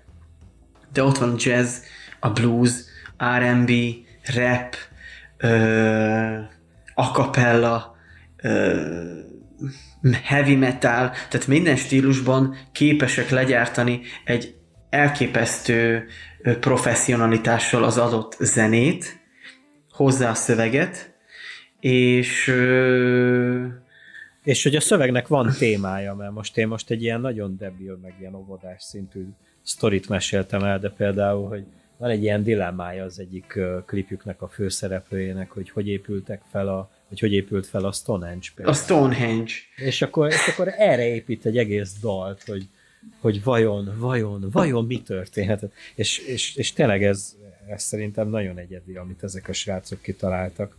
De akkor igen, és, vagy, igen. igen és, és az, hogy, hogy ebbe az egészbe, hogy ilyen rohadt komolyan tudnak venni egy-egy témakört, de mégis érzel benne egy ilyen kikacsintást. Persze. Hogy valahogy azt várják, hogy melyik más, hanyadik másodpercnél veszed észre, igen, hogy itt ez igen, átbaszásról igen, van szó. De, ne, de, de nem, mert, mert én például el tudom azt hinni, hogy mondjuk a hallgatóságuknak mondjuk a 70%-a az elhiszi azt, amit én, amiről szól a klip. És ők ezt várják szerintem, amikor persze, így... Persze, persze, hát nekünk igaz, most, most ilyen nagy, megint nagyon nagy képű fazont vettem fel, úgy, úgy hallom így most vissza magamat, hogy nem, tehát hogy most nem akarok ilyen nagyképű lenni, de hogy, hogy annak a 30 vagy 20 vagy nem tudom hány százaléknak kikacsintanak, de biztos vagyok benne, hogy a 70 százalék az elhiszi azt, amiről ők énekelnek. és, és talán ez adja a, a, a legnagyobb poén, poén forrását az egésznek. Igen, igen, igen. És sok, sokféle videóját lehetett volna ö, elemezni ennek a ennek a szerzőpárosnak, de azért gondoltam a Language of Love-ra, mert ez valahogy itt kicsúcsosodik szerintem az abszurditás ebben, mert mert az összes többiben is érdemes figyelni, akár a Joker című klipjükben, hogy, hogy egy ilyen borzasztó keszekusza úgy tűnik, hogy vágás nélkül elkészített klipben, amellett, ahogy így végig szánkázik így a, úgymond a, a, az á, a neki kijelölt pályán a színész, vagy a, a, az egyik srác, aki énekli a dalszöveget és, és közbe szerepel, emellett ö, a háttérben így, így a, a kamera perifériáján olyan dolgok történnek, hogy így eldobod a hajad. és mindeközben összefüggő dolgok, tehát egyik pillanatban ott összefut mondjuk a srác meg a csaj, és így romantikusan összenéznek, következő pillanatban már kézen fogva, így de ez mind a periférián történik, és ez csak az egyik cselekményszál, és a, har, a, a klip végén szakítanak, és a legvégén a kuka mellett fekszik az egyik, és, és a, a, az ő motorján elmegy a csaja, vagy a felesége a, a következő faszival, szóval, hogy és ez mind a periférián történik, nem is a középpontban.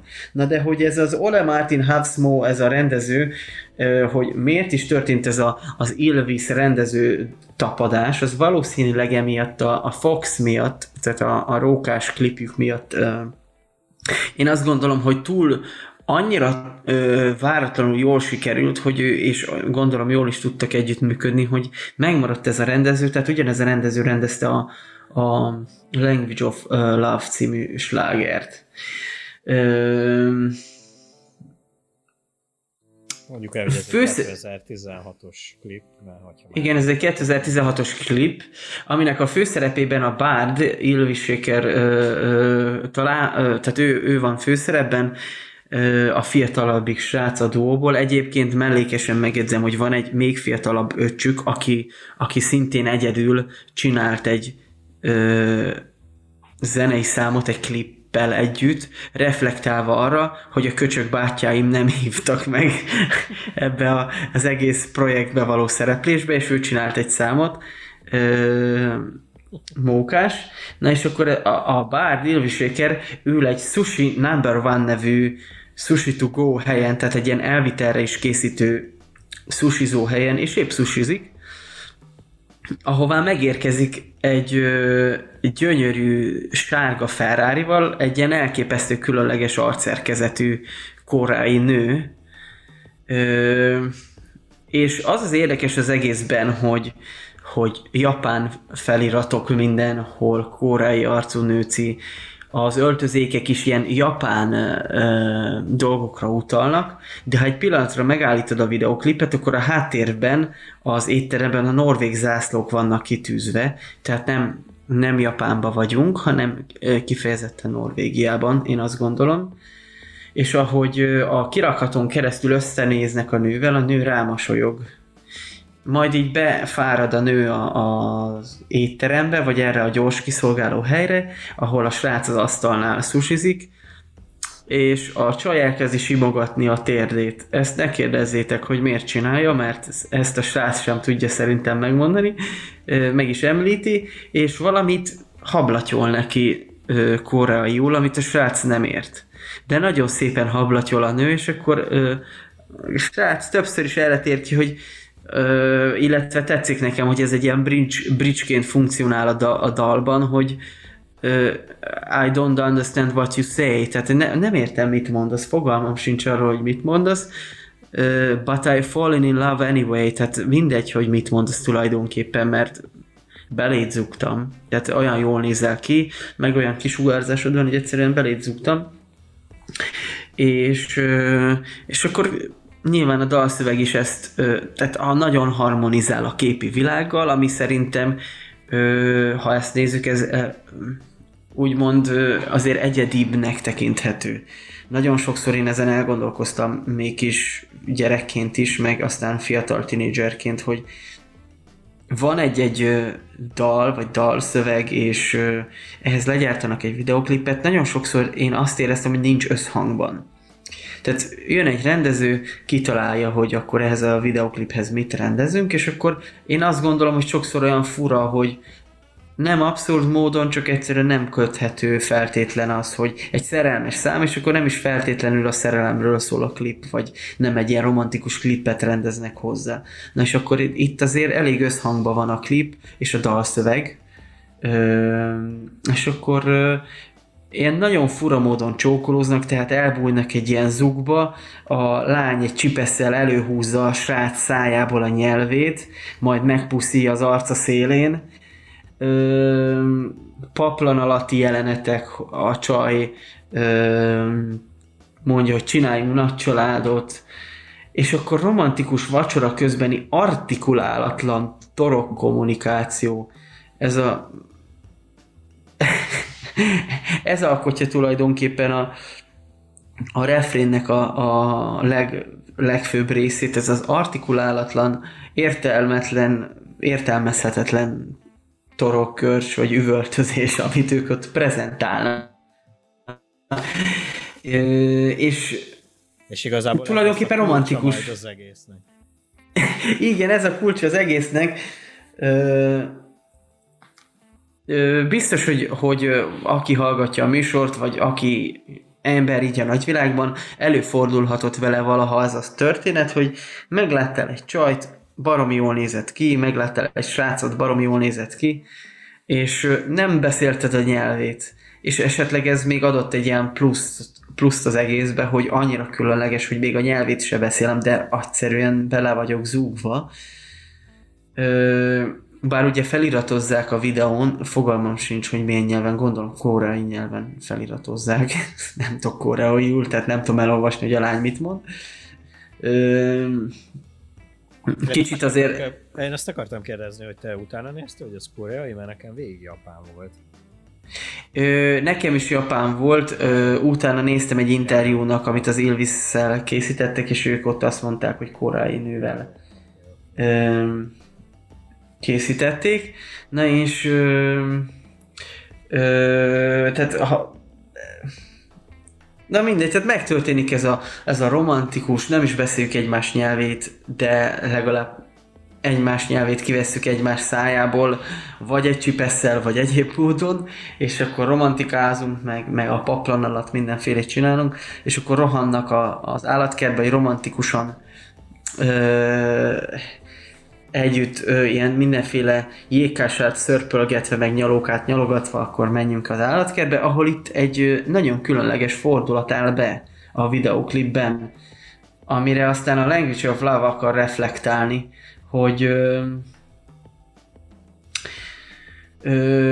összenéz romantikusan a srác egy fókával, ugyanúgy, mint a klip elején a nővel, akiről aztán nem tudja levenni a szemét, mármint a fókáról. És miközben halad a klip, tehát és akkor ö, arról beszél a srác, hogy mennyire ö, tehát a, leg, a leggyönyörűbb dolog, amit valaha láttok, te vagy, és ezt egy a fókának mondja, és így közben ö, a háttérben, tehát már, már erről beszél, és kiemelném azt a dalszöveg részletet, hogy amikor egy fóka szeret egy férfit, és a férfi viszont. és ezt így, ezt így ilyen nagyon romantikusan elmondja, és közben háttérbe pakol a lakásából a csaj kifele, így húzza maga után a bőröndöket, és ő arról reggél, hogy, hogy szerelmes egy fókába. Ö, aztán éjszaka elmegy a fókához az állatkertbe, és megszökteti. És hát az legelképesztőbb, tényleg, amikor azt hiszed, hogy már ennél hülye, nagyobb hülyeséget nem láthatsz, akkor kint a, a, a, a ugyanilyen artikulálatlanul üvöltve beszél a fókával, és a fóka ő hozzá, tehát úgy néz ki, hogy tényleg megértik egymást, és ö, ö, miközben a fóka azt mondja, hogy ő gondolkozott ezen a szerelem dolgon, a srác a holdal duettet üvölt, ugyanilyen önkén, ilyen toroggörcsösen, vagy ilyen önkéntelen hang, vagy értelmezhetetlen hangon toroggörcsösen üvöltenek egy duettet a fókának, hogy a, a, a szerelem a legszebb dolog minden közül. És ennek úgy végződik a klip, hogy ennek ö, szemtanúja végül az ex, tehát fölfele néz az utcafrontról így a srác erkélyére, és látja, hogy a fókával csókolózik, miközben üvölt a holdal, hogy a szerelem a legszebb mint közül. És ugye a, az interjúban is ezt mondják el a srácok, hogy, hogy hát amit a klipben, hogy amikor szerelmes vagy, akkor tök mindegy, hogy milyen nyelvű a másik, megértitek egymást. Ezt lehetne más formában is közölni amúgy, de ők ezt a, legabszurdabb verzióját választották ennek, hogy egy férfi és egy fókának a szerelme. Hogyha nem tudnám, hogy milyen műsorban vagyok, vagy nem láttam volna a klippet, akkor már rég kikapcsoltam volna ezt az egész szart, amit most elmeséltem, mert amúgy akkora hülyeségnek hangzik, de szerintem nézzétek meg, mert ahogy, ahogy mondta Gergő, hogy, hogy ez tényleg szerintem az elmúlt 50-60-70 évben már rengeteg formában megkaptuk a, a zenei ipar, meg a, annak, annak a képi világával kiegészítve adott esetben, tehát klip formájában is, de hogy, hogy ez az Ilvis nevű formáció, ez, ez egy olyan ez egy olyan más dimenzióban mutatja meg az ilyen tényleg hétköznapi dolgokat, hogy, hogy effektív ilyet még nem láttál, tehát uh, uh, Szerintem az abszurditás paletáján kifejezetten kihagyhatatlan uh, szerződóról van szó. Én itt, én itt a jegyzeteimnél itt annyit írtam fel ide utánok, hogy hát ez kész. I, igényes formába öltöztetett fasság, Eurovízió whatever. Tehát ez, ez Igen. Tehát uh, szerintem bármilyen tehetségkutatóban elindulhatnának, bár ugyanolyan páros lábbal basznák ki őket onnan. Szerintem simán nyerné, tehát képesek lennének olyan ö, számot írni, amivel nyernek, ha akarnának olyat írni. Jó, de megint ugye oda keveredünk vissza, hogy most miért is indulnának egy más ligába. Persze. Vízióba, amit ők már, mikor elkezdték, már rég ott hagyták, vagy érted? Tehát, na, mindegy, igen. Nézzetek az Ilvisnek is utána, és tényleg érdemes több klipjüket megnézni, mert hogy mivel, hogy minden, minden klipnek más témája van, tehát na, nagyjából a stílus az, az kb. ugyanaz, de hogy az igényesség az viszont kitart, és uh, akármilyen egyszerű témát ragadnak meg, azt tényleg igényesen körbe tudják járni. De hát ezt hallottátok az elmúlt pár percben is. Na és akkor még mondasz valamit? Nem, csak azt, hogy akkor fussunk rá arra, arra nagyon érdekes végső. Hát... Maradt a hatodik előadónk, illetve klipünk, és az időben is vissza kell utaznunk 2011-ig. Hát van egy amerikai-kanadai duó, itt is két zenei producerről, DJ-ről beszélünk, amúgy az egyik kölyükről hallottam már úgy külön is az A-Trackről, illetve az Armand van Heldenről, ők alkotják a Duck Sauce című projektet. Ugye ők a Barbara Streisand nevű slágerükkel robbantak be valamikor 2010 magasságába, ha jól emlékszem, de mindenképpen a Big Bad Wolf előtt ők már megjelentek, és nekem az volt az első élményem ezzel a dallal, hogy én ezt a dalt már hallottam, annó, régebben, korábban, de a klipjét nem láttam. Szintén most futottam bele először, mikor belástam magam ennek a, ennek a műsornak a szerkesztésébe. Fú, hát igazából az a az a furcsaság van, hogy itt a jegyzeteimben a klipről egy szót nem írtam ide ki magamnak. Nekem azonnal meg kellett néznem még egyszer a videót. Megnéztem egyszer, és azonnal még egyszer meg kellett néznem, mert nem hittem el, hogy tényleg jól látok. Azt a kurva. Ez jutott eszembe először. Így megnéztem kétszer egymás után rögtön, és így azt a kurva. A... Az a furcsaság erről, ezzel a száma kapcsolatban, aztán majd belemegyünk a klipbe, hogy, hogy ez a szám nem került fel stúdióalbumra, viszont rengeteg uh, slágerlistás helyezése volt, és elég előkelő ott a 2010-es évek elején. Ez szerintem azért elég furcsa dolog, és uh, talán... De akkor EP lett belőle? E, I- igen, igen, tehát kislemezen ott volt, de végül nem került fel. Tehát, mint dal, nem egy világsláger, ezt szerintem simán le lehet szögezni, de hogy, de hogy a klip, klip szerintem dob rajta, hát nem egyet, hanem inkább 87-et, és hogy, hogy mennyire másképp gondolták ezt a, ezt a nem világsláger ez a dalt című projektet a Red Bull Racing Forma 1-es csapatnak a tagjai, illetve a konstruktőrök. Képzeld el, hogy a 2011-es szezonban ez volt a csapat himnusza, és azt elárulom, hogy abban az évben pont ők nyerték meg mind a konstruktőri, mind a, mind a, a tehát az egyéni világbajnoki címet is, és minden győzelem után üvöltötték ezt a, ezt a dalt, tehát nekik ez, nekik ez úgy látszik, hogy ez mégiscsak bejött abból az évből, és ők erre felfűztek egy elég, elég sikeres évet. Nem tudom, hogy azonos évben jelente meg a klip, vagy a szám megjelenésével mennyire volt átfedésben, vagy Na, közelben. Nem tudok, fogalmam sem. Mert elképesztő egyébként a látványvilága ennek az egésznek, hogy ezt nem tudom, hogy mennyire leválasztható egy zenéről maga a klip. Hogy... Szerintem, szerintem most ezzel, hogy ugye elárultam, hogy hogy nem egy világbajnok nótáról beszélünk, szerintem a klip az, az, az egyedül is megállna a helyét abszurditásban, tehát hogy és mondjuk azt, hogy még egy ilyen hát nem mondom, hogy debil nóta, mert azért na, mégis. De egy kicsit debil a szöveg, tehát egyszerű. Igen. Hát egy, tényleg egy tök egyszerű, egy, egy, egy fajék egyszerűségű dalról beszélünk, nincs igazi zenei világa sem, meg szövegvilága, de ezzel a klippel így tényleg kiegészülve alkot talán egy egészet. És akkor... Igen, és... Igen, mondjad. Mondjad, mondjad, aztán rátérek én is. Nem, csak azt akartam, hogy akkor meséljük már el egy kicsit klippet, de akkor mondd el a gondolatot. Ö, a második megtekintés után én rögtön ráugrottam a komment szekcióra, mert azért szeretem nézni azokat is, hogy ott miket írnak, és ö, volt hirtelen, közvetlenül ké, alattai két nagyobb like számmal rendelkező komment. Az egyik egy ismerős komment.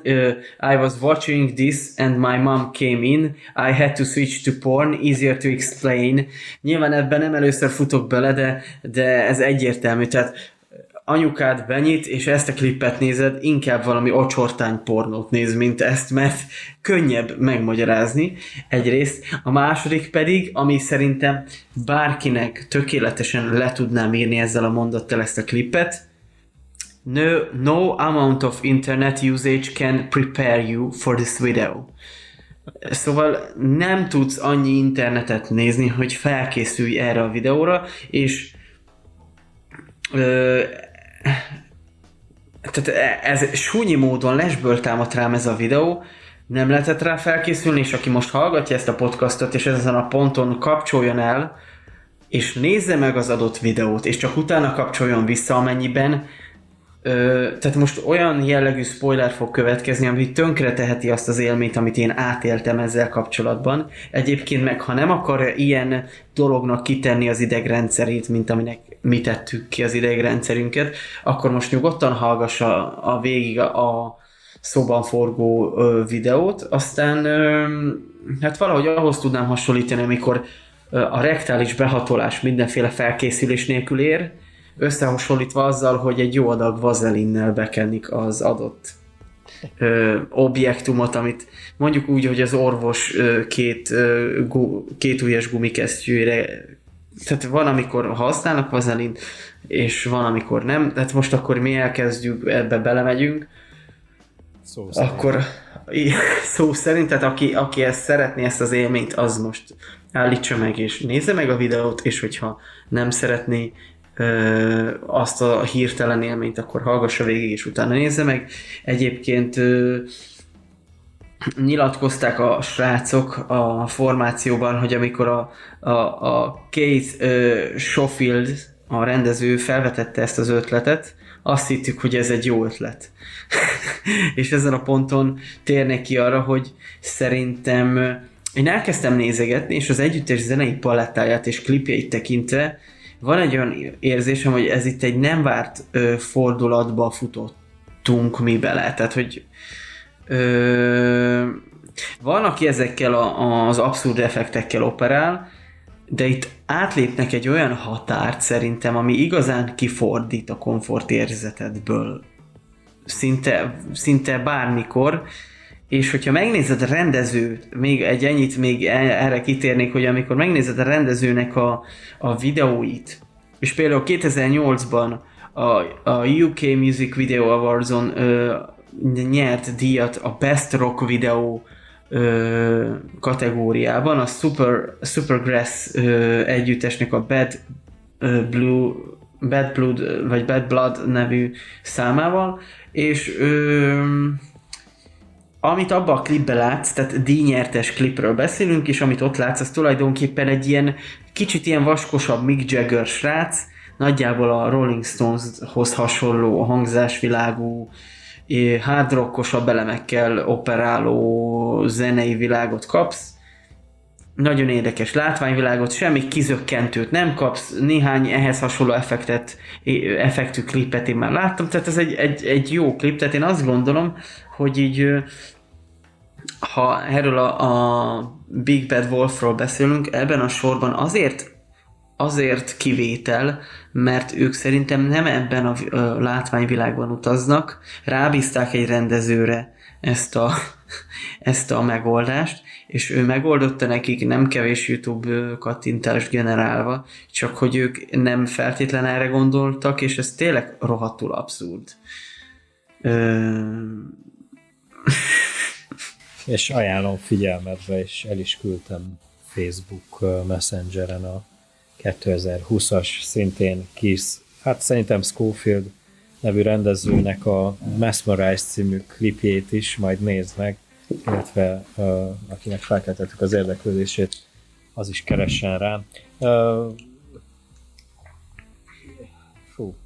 azt se tudom, hol kezdjem. Uh, hát ugye, akkor vágjunk bele, hogy miről is szól ez a klip. Ugye két ilyen, van két főszereplőnk, akik ilyen, ilyen keményen örmény, örmény kinézetű uh, úriemberek, akik hát különböző munkahelyen dolgoznak, de ami közös bennük az, az egyik az, hogy ismerik egymást, a másik pedig az, hogy a hát a nemi szervük helyén Hát én egy cikkbe olvastam, hogy a legjobb haverjuk feje van. Bár ez nem tudom, hogy mennyire helytálló. De... Mindkettőjüknek a legjobb haverjuk feje? Igen, igen. És uh, hát ugye igazából ez se egy nagyon bonyolult történet. A lényeg az, hogy mindketten végzik a munkájukat, és meglátnak egy-egy vetkőző nőt, és akkor hát hát a nadrágjukban elhelyezkedő fej, ugyebár elég figyelemre méltó tud lenni, hogyha akkora, mint egy emberi fej. És. Így van, a nadrág az kifejezetten úgy van kiképezve, hogy nem egy átlag férfi nadrágot kapsz, hanem a, az átlag férfi nadrág ki van bővítve egy ilyen emberfej méretű ö, zsákkal tulajdonképpen előre, ahol ö, elhelyezkedik a nemi szervük, ami egy emberfej, és hogyha egy megfelelően ö, megfelelően ö, vonzó nőt látnak, számukra megfelelően vonzó nőt látnak, akkor a nadrágban levő fej elkezd vonyítani, mint a farkas. Történjen ez akár egy cipőboltnak a, a rendezése közben, vagy egy ö, vendéglátós szakács mondjuk miközben kiviszi a szemetet, és véletlenül megpillant egy vetkőzőnőt a az egyik ö, szomszéd ablakban.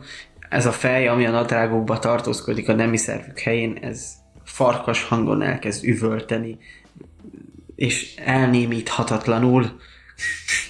És miután ez a nagy szégyen megtörténik velük, utána látjuk, hogy ők ugye hazamennek munkájuk végeztével, és az esti bulira készülvén ugye már egy elég pikáns jeleneteket láthatunk, ugyebár zuhanyzás, illetve uh, pisilés, vagy Hát, hát azt nem hittem el. Úristen, hogy így fogat most, és megmossa annak is a fogát. Majd elmegy pisilni, aki csücsörítve pisíli a sárga húgyot a WC-be. És így meglóbálja azt a fejet, így, és így... szóval tényleg, tehát, hogy hogy uh, nekem, nekem mindig az a furcsa, hogy tényleg ilyen, ilyen az embereknek az eszébe jut meg igazából, a mi eszünkbe is eszünkbe jut egy csomó fasság, de hogy, hogy ezt valaki ezt egy klipben láthatóvá tudja tenni, hát az, az kész, az vége.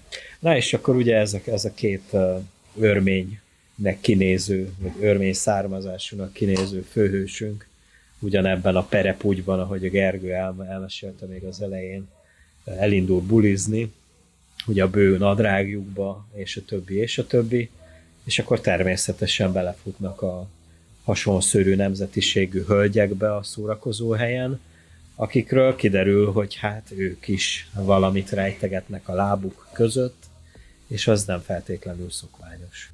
Uh, hát igen, ö, tehát megérkeznek a szórakozó helyre a cimbivel együtt, és ö, hát ott meglátják a, a helyen, az, azon a helyen a hölgyeket, akikért talán aznap este oda mentek. Ö, nyilván nem véletlenül mennek erre a szórakozó helyre, azt gondolom, mert belépnek, és ö, azonnal megvan a vibe a csajokkal, és ö, a bátrabb és idősebb örmény származású főhősünk azonnal letolja a gatyáját, és ö, a lányoknak leesik az álla.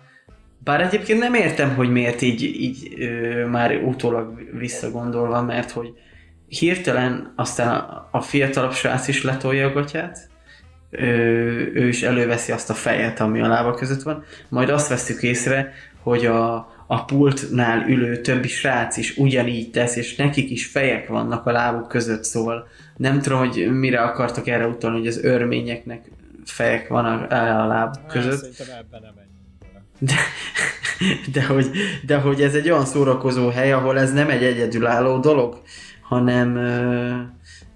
Hát ez ott ö, elfogadott, igen.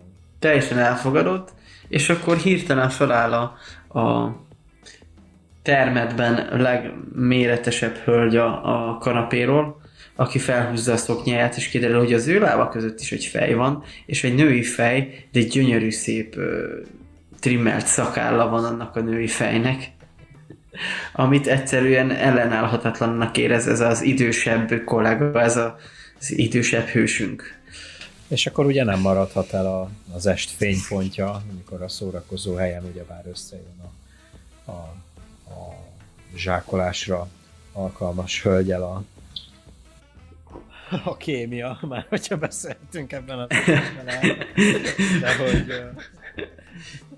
és akkor igazából a igazából a klipnek az utolsó negyedében már azt látjuk, mikor hát egy elég hát nem pervers, de egy elég egyedi közösülést láthatunk itt az előbb felvázolt főszereplőink között. És nagyon, nagyon egyedi, vagy lelőjük ezt a point? Hát persze. Persze, lőjük le. Tehát az idősebb főhősünk, aki hazaviszi a kicsit nagyobb termetű hölgyet, megérkeznek otthon, és akkor ugye mindenki kivetkőzik a ruhájából, és No. Egész pontosan most így hirtelen próbálok visszaemlékezni, az határozottan megvan az a rész, hogy a lány hátradől az ágyon, felhúzza a szoknyáját, ugye ott van a szakállas női fej a lába között, aminek a szájába pingponglabdákat tömköd, és ez köpködi a pingponglabdát, amit fonákkal, illetve tenyeressel le is vesz a srác mesztelenül, illetve hát az úriember, és ők ezt tulajdonképp, hát pingpongoznak. ami egyébként, tehát már eljutottunk erre, hogy lábuk között nemi szervek helyett fejek vannak, és hogy akkor levetkőznek, és akkor még szakállas nő is van, és akkor értelemszerűen mit fognak csinálni, ha hazamennek, pingpongoznak. Atya Isten. Persze azért az erotikának egy más, ö, inkább hagyományosabb fokozatát választják a, a fiatalabb srácnál, a csaj meg a srác. Hagyományos? Hát hagyományosabb. A, a, ebben az esetben hagyományos.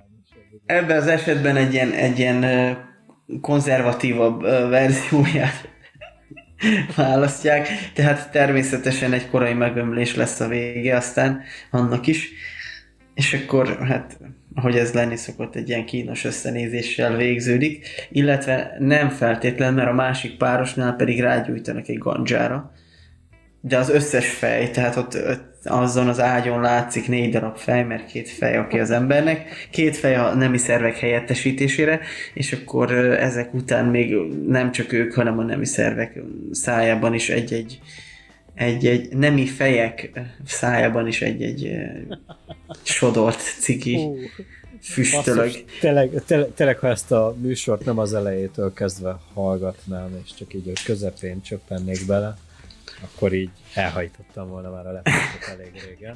Igen, és ez is ott volt valamelyik klip között, vagy azt hiszem pont ennél a klipnél a kommentek között, hogy, hogy csak lecsuktam a laptopot és eldobtam. Valahogy meg tudom érteni. Uh, én, én igazából tényleg azon, azon agyaltam itt végig, amíg beszélgettünk ezekről a klippekről. Amúgy van még, uh, van még gondolat? Hát lehet, hogy feltörnek belőlem, de nagyjából így ennyit, ennyit gondoltam elmondani erről. Nekem, nekem még van itt egy gondolatom ezzel a klippel, meg ezzel az egész Dark souls kapcsolatban, de elmondom, hogy tényleg annyira jó ilyen új dolgokba belefutni, és uh, olyan dolgokkal találkozni, ami, ami így nem a, nem a te területed, de mégis uh, hiába vannak azért gondolataid egy témával kapcsolatban, de azért előbukkannak olyan dolgok, amik így fú, tehát én még egyszer ezt az e tudnám kiemelni ezzel a, ebből a hat klipből, de természetesen a többi ötöt is tudom ajánlani, mondjuk legkevésbé David Hasselhoffot, de hát végül is a, a, szerintem tökéletesen megállja a helyét az abszurd klippek világába. Én, az, én a Dark souls kapcsolatban még annyi érdekességet találtam, és az ilyen privát privát érdekesség, hogy ugye az elején mondtam, hogy amerikai-kanadai duóról beszélünk, és a kanadai része ez az A-Track nevű producer, DJ, Én kiderítettem, hogy nekem az egyik, hát az utóbbi években megkedvelt kanadai együttesemnek, a, Chromeo-nak a, a, az előadójának a testvére ez a, ez a DJ srác, és van is egy ilyen projektjük, rájuk lehet keve, ke, keresni, az étreket úgy hívják, hogy Ellen Maklovics, illetve a Chromiós előadót pedig David Maklovics. Chromeóról annyit kell tudni, hogy egy ilyen hát ilyen 80-as évek, diszkós, funk is, de poppos, és egy picit ilyen modern idők beágyazva, tehát egy ilyen nagyon kellemes zenét játszó együttes, viszont a szövegeikre nagyon jellemző ez az abszurditás, ami, amit uh, itt bemutattunk, meg egy kicsit ilyen cinikusak is, meg gúnyosak is, szóval, hogy, uh, hogy azért megtalálható ez a vonal, ugye itt egy testvéri száról beszélünk, tehát nem nagyon kellett messzire menni egyiknek se, Szóval hogy a Youtube-on lehet ilyet találni, hogy The, The Maklovich Brothers, és akkor egy ilyen egy, egy másfél órás zenei összeállítást adnak elő a srácok. Amúgy ami érdekes, hogy ez a Maklovics ugye, ugye nagyon hasonlít a Malkovicsra, és van a, van a Malkovics menet című film, amiben van az Aha. a jelenet, mikor belecsoppen a főszereplőnk, vagyis a, hát a, a John Malkovicsot alakító John Malkovich belekerül az saját univerzumába, ahol mindenki John Malkovich, és egyedül csak azt mondják egymásnak ezek a szereplők, hogy Malkovich, Malkovich, Malkovich.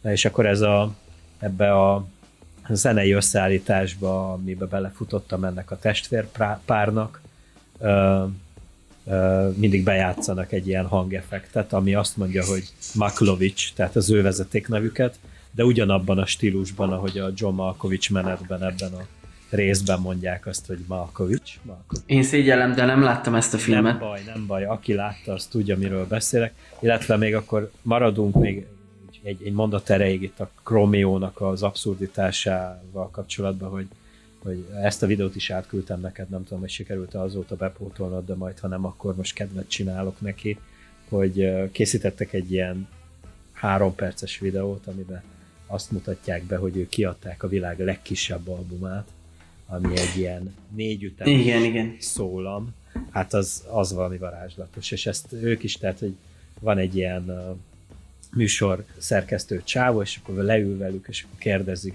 kérdez tőlük, hogy ez hogy jött meg. Tehát ugye nagyon varázslatos, és akkor a végén meghallgatják, és az egész annyiról szól, hogy van két ütem, és erre elhangzik két szót, akkor vagy két szó, hogy turn left és ennyi.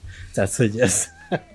De ezt már nekem régebb is küldted, és aztán Igen? Ö, megint ráakadtam ö, erre a klipre, és ö, zseniális, hogy, hogy nem egy interjúztató foglalkozik ezzel, nem egy, nem egy újságíró, vagy ö, meginterjúolja őket, és így elmondják tényleg tök komolyan, és így perceken keresztül beszélnek. Tulajdonképpen az interjút sok, többszörösét ö, többszöröse időtartamban, mint az, amennyi az egész videó, vagy nem videoklip, hanem az egész album. Az album. Nem, hogy egy szám, hanem az egész album. És így, wow, tőled így mondja az interjúzat, hogy wow. Olyan, mint, így egy ilyen záporért volna. Igen. És és így tök komolyan elmondják, hogy ebben a rohanó világban nincs értelme, meg nincs egyszerűen időd mindenre figyelni, nagyon, nagyon gyorsan ki kell fejezni, nagyon tömören ki kell fejezni ö, magad, és, és oda kell tenni abba a nagyon kevésbe is. És tényleg legyártották a korongot, hát ez megvásárolható, emlékszem én később, vagy, vagy nem később, korábban ö, meg is néztem, tényleg megvásárolható ez a, ez a lemez, Zseni. kettő vagy négy ütem, és összesen ennyi hangzik el, hogy turn left. Azt egyszerűen nagyon jó. No, uh, ezeknek a klippeknek a linkjét meg fogjátok találni majd a YouTube uh, csatornánknak a leírásában, ezzel együtt az összes többi platformon is meg lehet uh, majd találni ezt a leírást, és akkor uh, ha mi beszélünk róla, és elhangzik az, hogy előbb nézzétek meg, akkor előbb kattintsatok arra a linkre, nézzétek meg, és akkor utána hallgassátok meg a, a mi a agymenésünket, illetve fel lehet iratkozni YouTube csatornánkra, van nekünk Facebook oldalunk, Instagramon is be lehet minket követni, és mindenféle podcastekkel foglalkozó platformon is ott vagyunk, hogy más nem mondjak Spotify-on, és ott vagyunk iTunes, iTunes, vagy... Apple Podcast. Apple Podcast, igen, bocsánat, uh-huh. igen. Szóval be lehet minket követni, lájkolni, és a többi, és a többi. Mindenképpen szeretnénk visszajelzést kapni uh, azzal kapcsolatban, hogy ti hogy látjátok azt, amit művelünk. Két hét múlva már is a tizedik adás jön. Én most így uh, itt megelőlegezem, hogy megpróbálunk egy olyan projektet összehozni, hogy élő adás lesz, de természetesen majd a szerkesztett verziót ugyanebben a formában megtalálhatjátok majd a korábban felsorolt platformokon, de a YouTube csatornánkon szeretnénk egy live session összehozni, tehát hogy egy vágatlan élő adásban szeretnénk letolni majd a tizedik részt. Figyeljétek Facebook oldalunkat, ugyanis, ugyanis ott majd egy picit megpedzegetjük a témáinkat a, a, a tizedik adással kapcsolatban. Hát köszönjük szépen az eddigi feliratkozóknak, hozzászólóknak, lájkolóknak, és természetesen a hallgatóknak, hogy támogattok minket abban, hogy szeretjük ezt csinálni, amit csinálunk, és köszönjük szépen, hogy most is minket hallgattatok. Sziasztok! Sziasztok!